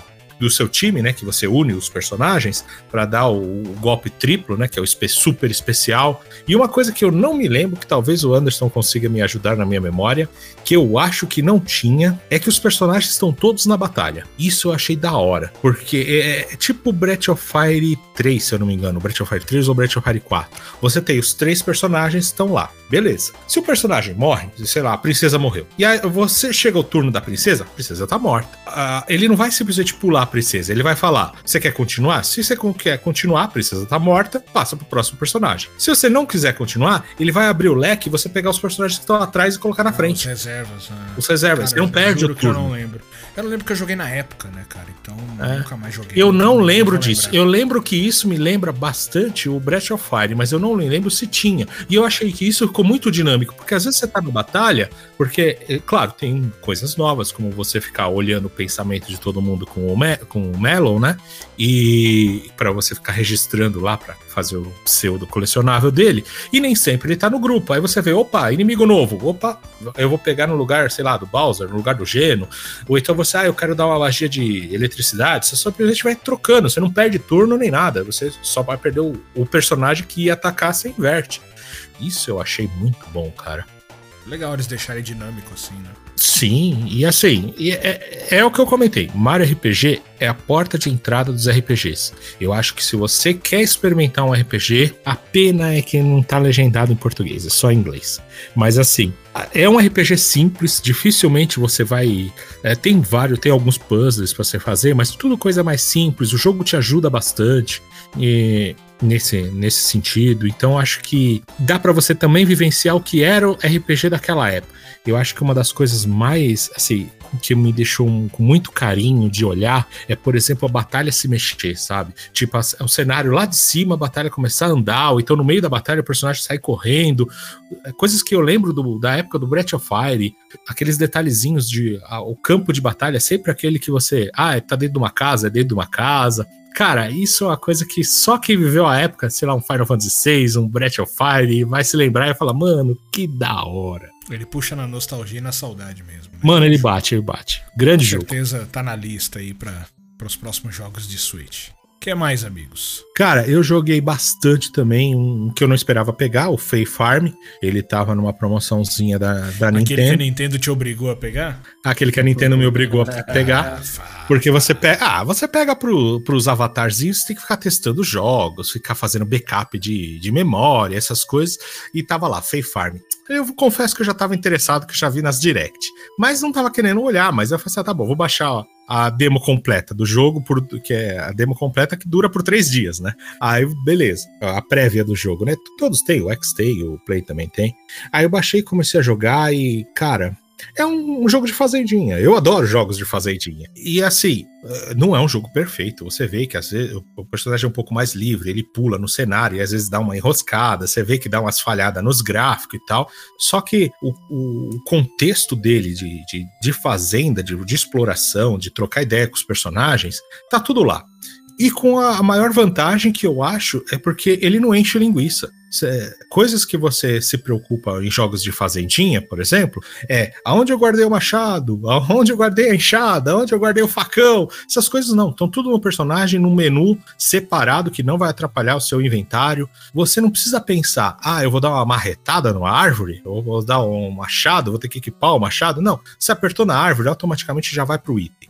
Você apertou na pedra, automaticamente já vai na pedra. E, e é, essas facilidades que o jogo te dá, eu achei muito interessante. Dá uma, um dinamismo para você se preocupar com outras coisas que você tem que se preocupar. Por exemplo, a exploração da dungeon, para você ir matando os inimigos, ou fazendo coletas para melhorar suas armas. Porque cada arma tem nível, o machado vai subindo de nível, a foice e assim por diante. Então, eu, eu fiquei muito impressionado com o Fay Farm e depois dessa demo a Nintendo me obrigou a comprar, né? Fazer o quê?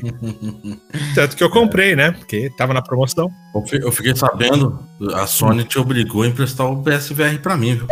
Ah, é? Oh, não sabia, esse não. Eu não ouvi falar não. Não, não sabia não, hein? Essa é, eu não fiquei sabendo não. Eu vou botar na tua porta aí, ó. Aproveitando-se aos jogos de fazendinha. Caramba, nenhum desses vocês jogaram, né? Vocês odeiam fazendinhas. Não, não, não, não é vocês odeiam. Não é meu tipo de jogo. É meu tipo de jogo. Vai me xingar porque eu não joguei Starfield, né? É, bom. Eu joguei bastante o Potion Permit também, que eu achei muito interessante. Um jogo bem... com sprites, isso eu joguei no Play cinco, também me, me animou muito esse lance de... A historinha dele é bem legal, que todo mundo te odeia na cidade, você tem que convencer o pessoal que você é gente boa, e começa a fazer as poções, você é um alquimista e tudo, o alquimista curandeiro, né? E eu achei o jogo maravilhoso, quem quiser dar uma... uma... procurada nele, a, os sprites dele são muito bonitos, é um jogo leve para fazer as poções, ele tem vários minigames que me chamou bastante atenção e, e outra coisa que, que deixou assim interessado no jogo é que você usa as armas do jogo, lembra parecer aqueles jogos mais antigos, tipo Zelda, por exemplo, o Sacaja Romana, você pode matar um monte de inimigos, slimes, os, os viadinhos, os ursos, sabe, atacando ou com machado, ou com a pedra, ou com com a pedra, com o achado, com a foice, bem ação mesmo. Isso eu achei bem interessante nele. Outro que aposto que vocês não jogaram, que eu joguei muito esse ano. Gente, impacto mu- nós. Não. É, esses daí já nem conta. Mano. É, esses eu nem vou contar. Esses daí... Genshin... Cara, Genshin esse ano eu quase não joguei, pra ser bem sincero. É que nem eu, no começo do ano eu joguei muito Destiny dois, mas eu parei, eu não jogo mais. É. Então eu nem coloquei aqui, né? Colo- sim, é, sim. Nem coloquei. Parei lá no começo do ano. É, eu joguei muito o Vampire Survivor, que é um jogo muito viciante. Esse daí eu não... Todo mundo que joga parar. Fala exatamente isso. É um jogo viciante. Você começa, ele te prende e é um jogo meio maluco. É, eu peguei ele até pro Switch, porque tava... Eu tenho até medo de começar esse jogo. Já várias vezes eu olhei pra ele assim e falo, hum, não, melhor não, se cara, que eu vou me arrepender. O pior de tudo é que é um jogo tão tosco, ele é tão feio, ele é tão zoadinho. É, é muito e aí você, simples. É, você olha assim e fala... coisa, todo mundo gosta. Ah, tá bom, deixa eu olhar a cara dessa tranqueira. Você começa a jogar, vai indo, vai indo, uma segunda partida, uma terceira, uma quarta, daqui a pouco você não para e você fica indo cada vez mais longe, você fala, mano, eu quero ir embora. Cara, eu tava tão viciado nesse jogo que eu jogava em casa, eu jogava no celular, eu parava pra almoçar, eu jogava no celular. Mano, eu não conseguia sair desse jogo. Ô, jogo maldito, mano. É um jogo muito elogiado pelas pessoas, com certeza. Eu joguei bastante esse ano, que eu já tinha... Tava muito tempo pra jogar, joguei com a minha esposa o C O D Princess é, pro Switch. É um jogo da mesma equipe do Guardian Heroes. Joguei bastante por ele, terminei. Muito bom jogo. Acho que quem quiser dá, dá pra dar uma pesquisadinha nele. Uma coisa que eu não esperava que eu ia curtir, eu joguei bastante do Pokémon United, que eu ainda tô jogando até hoje. É um MOBA. Eu nunca achei que eu ia gostar de MOBA. Eu gostei tanto do Pokémon United... Eu tô com muita vontade de jogar League of Legends por causa dele. Ô, oh, louco. Mas dizem que é, é que o LoL é um jogo que pune quem tá começando, né?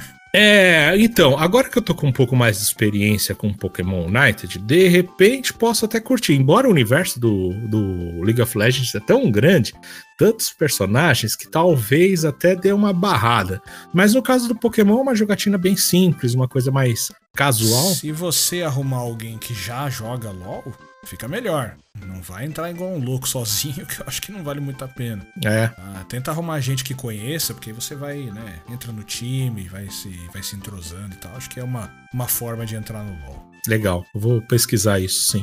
E acho que um último, assim, que eu joguei muito, muito, muito, que é, assim, é um jogo que eu adorei, que eu sei que muita gente criticou e ainda critica até hoje, é o Pokémon Scarlet, que na minha concepção é um dos melhores Pokémons que eu já joguei. Ele é, pra mim, o, o meu top um. Antes era o próprio Pokémon Sword, mas a história do Scarlet é muito boa. Eu acho que eles fizeram uma simplicidade na história. Eles não quiseram inventar muito. Você é um estudante e tá indo pra escola, pô. Uma criança que vai pra escola é uma coisa mais normal. Melhor do que, sei lá, escolher um Pokémon e ir pro mundo desafiar, passeando pelo, pelo mundo. Não, você vai pra escola, é uma coisa bem interessante isso. E aí a, a, tem as, a, as insígnias que você vai atrás, é tudo coisas da escola, são coisas que a escola tá indicando, sabe? E tem três histórias em paralelos rodando. E a, a temática do, do, do jogo, eles puseram... É, é um tema, assim, bem forte. Ele fala bastante sobre bullying. Tem um grupo de bullying, ou vamos dizer assim, de, de pessoas que foram excluídas por causa de bullying, e aí você começa a olhar a história do vilão, que não é tão vilão, e aí você fica pensando, pô, e eu naquela situação? Será que, sabe? Eles não são vilões, na visão deles teve problemas, sabe? Então, assim, por esse dinamismo, pela mensagem que o jogo passa... Eu acho que, assim, pra mim é um jogo mais uh, interessante da, do, do Pokémon. Não sei se é o jogo que eu recomendo pra quem quiser iniciar esse tipo de franquia. Porque, como eu disse, o jogo teve vários problemas, principalmente de performance. E, infelizmente, ainda tem. Eu acho que a Pokémon Company meio que desandou disso. Tanto que lançou as D L Cs, e as D L Cs parece que ainda tem a mesma, mesmos problemas. Como o jogo já tem uma certa idade, quando chega nesse momento, você fala, o que tiver que... O que tinha que ser consertado já foi, e o que ficou vai... Vai ficar. É, graficamente não é um jogo é, ruim.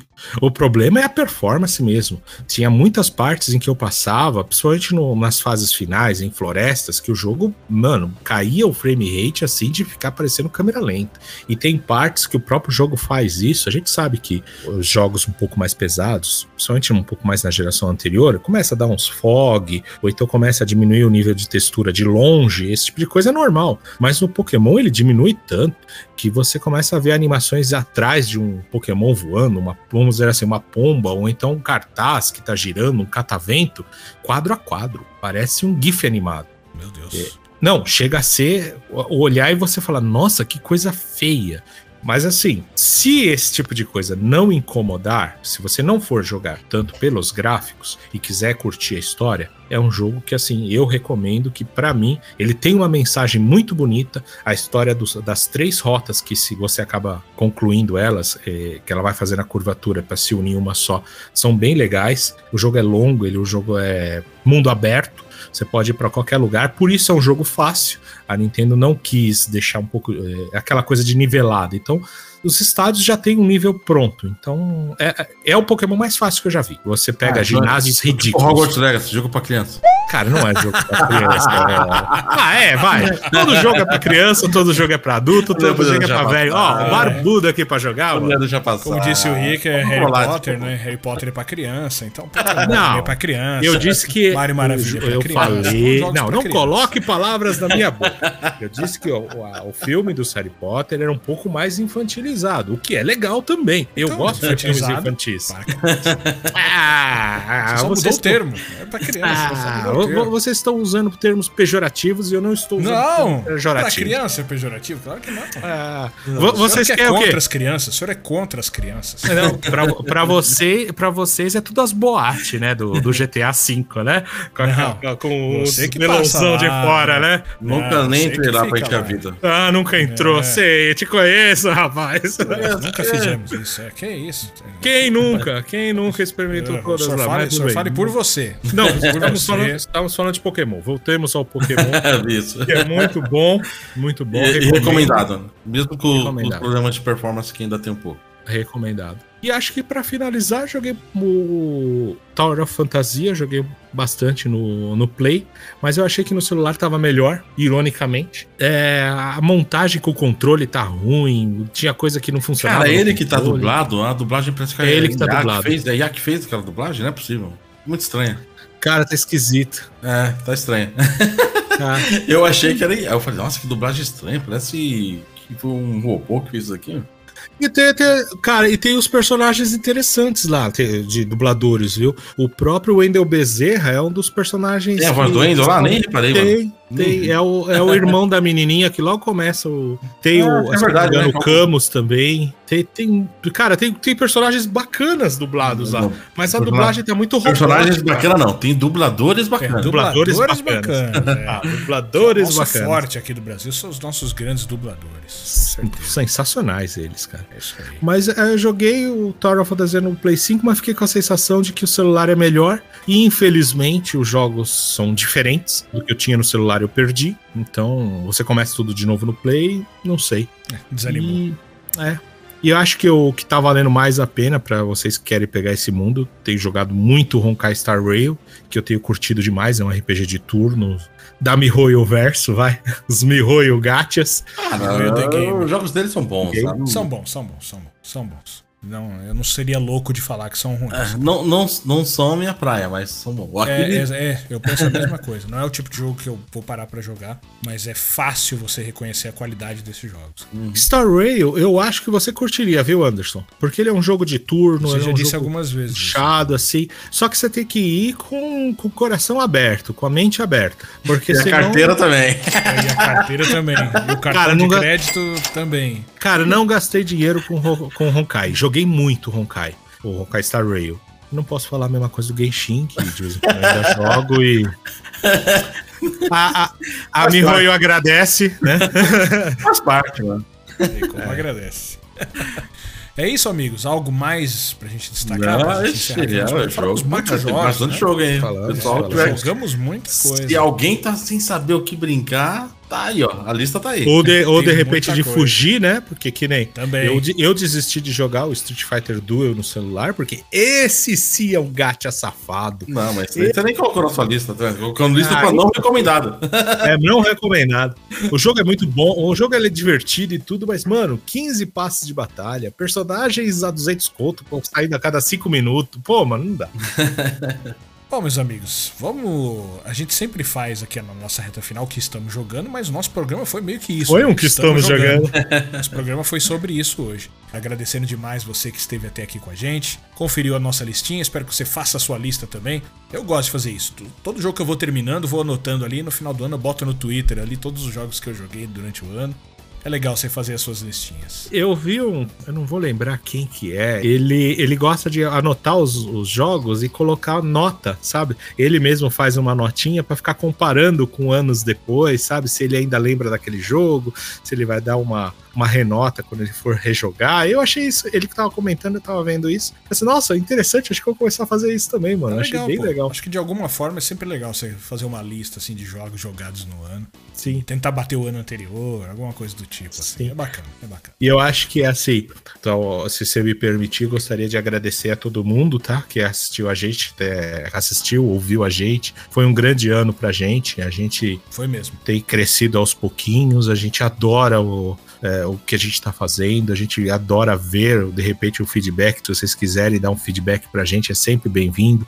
Claro que muitas coisas a gente faz pelo show, pela brincadeira, pela piada, mas é muito divertido fazer isso e ver o contato com vocês. A gente só tem a agradecer e esperamos que vocês estejam com a gente no ano que vem. Exatamente. Nesse finalzinho de ano aparecem as, retro- as retrospectivas, a gente tem todos os dados, né, do nosso programa em todas as plataformas. A gente sabe quantas pessoas ouvem, quantas pessoas nos seguem. A gente teve uma porcentagem muito alta de aumento nesse ano. A gente fica muito feliz com cada um de vocês e isso só nos incentiva, né, para nos próximos anos a gente continuar fazendo o nosso trabalho, buscando melhorar cada vez mais e trazer aí um podcast bacana para as pessoas curtirem, se divertirem, conhecerem jogos, darem suas opiniões, brigarem com a gente também. Sim, então, faz parte, faz parte. Exato. Então é bom e a gente quer agradecer demais aí toda essa galera que nos acompanhou ao longo deste ano de dois mil e vinte e três. Vamos por muito mais em dois mil e vinte e quatro. Certo, amigos? Certo. Então vamos finalizando este Gamecast Show, último de dois mil e vinte e três, desejando a todos vocês uma excelente passagem de ano. Estamos juntos de volta em breve, em dois mil e vinte e quatro, e com novidades também, se tudo der certo aí.